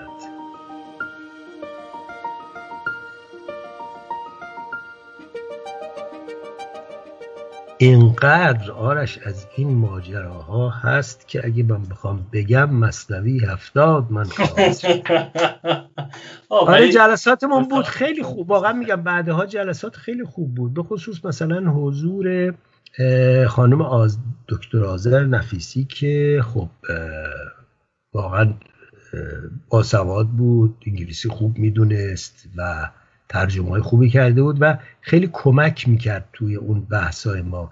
حضور خانم تاهری دوستان دیگه و ادامه داشت تا سال 68 و اینها بود. سال 68 من و اونم بگم داستانش جزئیاتش من بخوام بگم خیلی مفصله که چی شد و چجوری شد و اینا. ولی به هر حال من و هوشنگ گلشیری و محمود دولت آبادی یک سفری اومدیم به هلند و بعد به لندن و انگلیس و بعد به سوئد و اینا در واقع برای همین سخنرانی و داستانخانی و نمی‌دونم فلان و این حرفا که جز اولین یعنی جز یک سفری که شاملو قبل اومده بود جز اولین سفرهای فرهنگی بود که هم از اونور چیزها شروع شد و تهدیدها و دشتامها هم از این ور یعنی این ور می‌گفتن که اینا شماها سفیران فرهنگی جمهوری اسلامی هستید. به ماها از اون ورم می‌گفتن که آره شما میرید با خارجی ها فلان و از این حرفا. بعد که برگشتیم دیگه یواش یواش اون جلسات تقلق شد و که بعد خب گلشیری شروع کرد به اون کلاس های آموزشی داستان نویسیشو در دفتر اون آقای کسرایی بود که لقاش و اینها بود. اون کلاس ها رو اونجا گذاشت که دیگه اونا حالا چیز خاص خودشو داشت. یعنی هنر کسانی بودن که می اومدن و شهریه می‌دادن و گلشیری معلم بود و تدریس می‌کرد.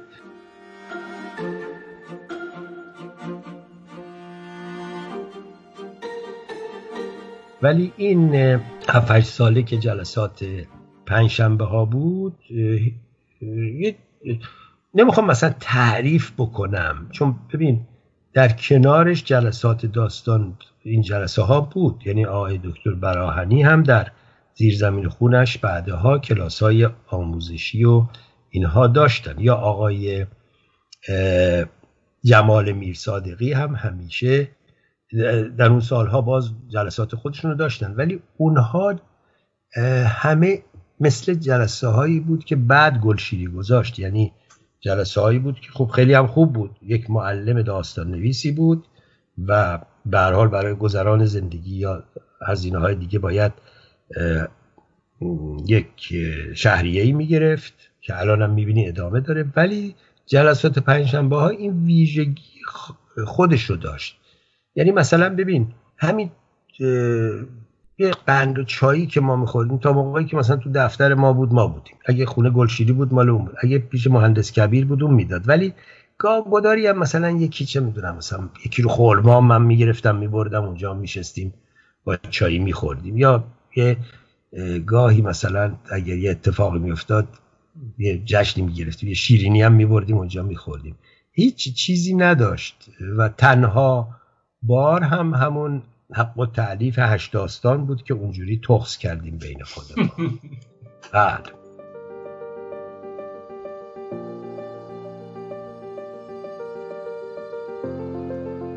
خیلی عالی. آقای عزیز من واقعا متشکرم از وقتی که برای ما و برنامه ما گذاشتید خواهش من فقط یه چیزی بگم. ببین مثلا اینی که الان که گفتی من یهو یادم افتاده. اگر این جلسات یا, یا شرایطی بود به ذهنمون می‌رسید نه اینکه نرسه. یعنی ببین من خودم مثلا چه می‌دونم از خیلی سال قبلش یادداشت‌های روزانه می نوشتم یا اتفاقایی که بوده می‌کردم ولی اوضاع طوری بود که نمی‌شد. اگر اینها ثبت می‌شد یا امروز خوبیش اینه که ببین هر کی یه موبایل داره فوقش روشن می‌کنه اگه دوربین ویدیو نباشه. اینا ثبت میشه باقی میونه چون اونا ثبت نشد و نمونده یه سری آدمایی که توش بودن هر کسی از زن خود شد یاری من. یعنی هر کی روایت در واقع چیزهای خودش رو میگه حالا یه سری چیزا یادش مونده یه سری نمونده. منم خب ممکنه یه چیزایی الان از خاطرم رفته باشه مثلا. باید باز فکر کنم یا یهو یادم بیفته بگم این اشکال وجود داره. من البته تو یکی دو تا نوشته و مصاحبه و اینا سعی کردم اینها رو بگم که یه جوری بمونه و امیدوارم که یه وقتی هم بشه که اینها رو بنویسیم که بمونه. نه به خاطر اینکه بگیم ما شق القمر کردیم نه ما کاری نکردیم. ما یک چه می‌دونم دهم اون کارهایی که می‌تونستیم و میبایستی بکنیم نکردیم. حالا یه مقدار شاید ناتوانیمون بوده یه مقدار مال اوضاع و احوال بوده هر چی بوده. ولی این کارها شده اینها بوده. یعنی همینی که داری میگی اینا سابقه و گذشته هنر یا فرهنگ یا ادبیات این مملکت بهتره که درست دونسته بشه.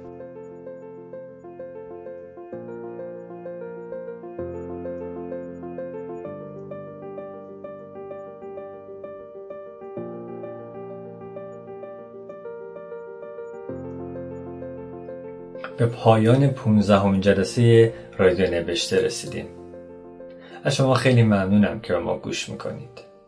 اگر میگم ما و نمیگم من علتش اینه که دوستان زیادی هستند که دارن به من تو این برنامه کمک می‌کنم من واقعا تنهایی پس این برنامه بر نمیام. از تک تک اونا ممنونم. به انتخاب خودشونم هست که من ازشون نام نمی‌برم. همین دوستانی که دارن این برنامه رو در کنار من جلو می‌برن یه زحمتی مضاعف توی این ماه کشیدن و بالاخره تونستن رادیو نوشته رو توی پادکست خانه ناملیک هم بارگذاری کنن. اگر شما هم فکر می‌کنید جایی هست که رادیو نوشته اگر اونجا گذاشته بشه می‌تونه شنونده های خوبی پیدا کنه لطفا به ما خبر بدید خدا نگهدار.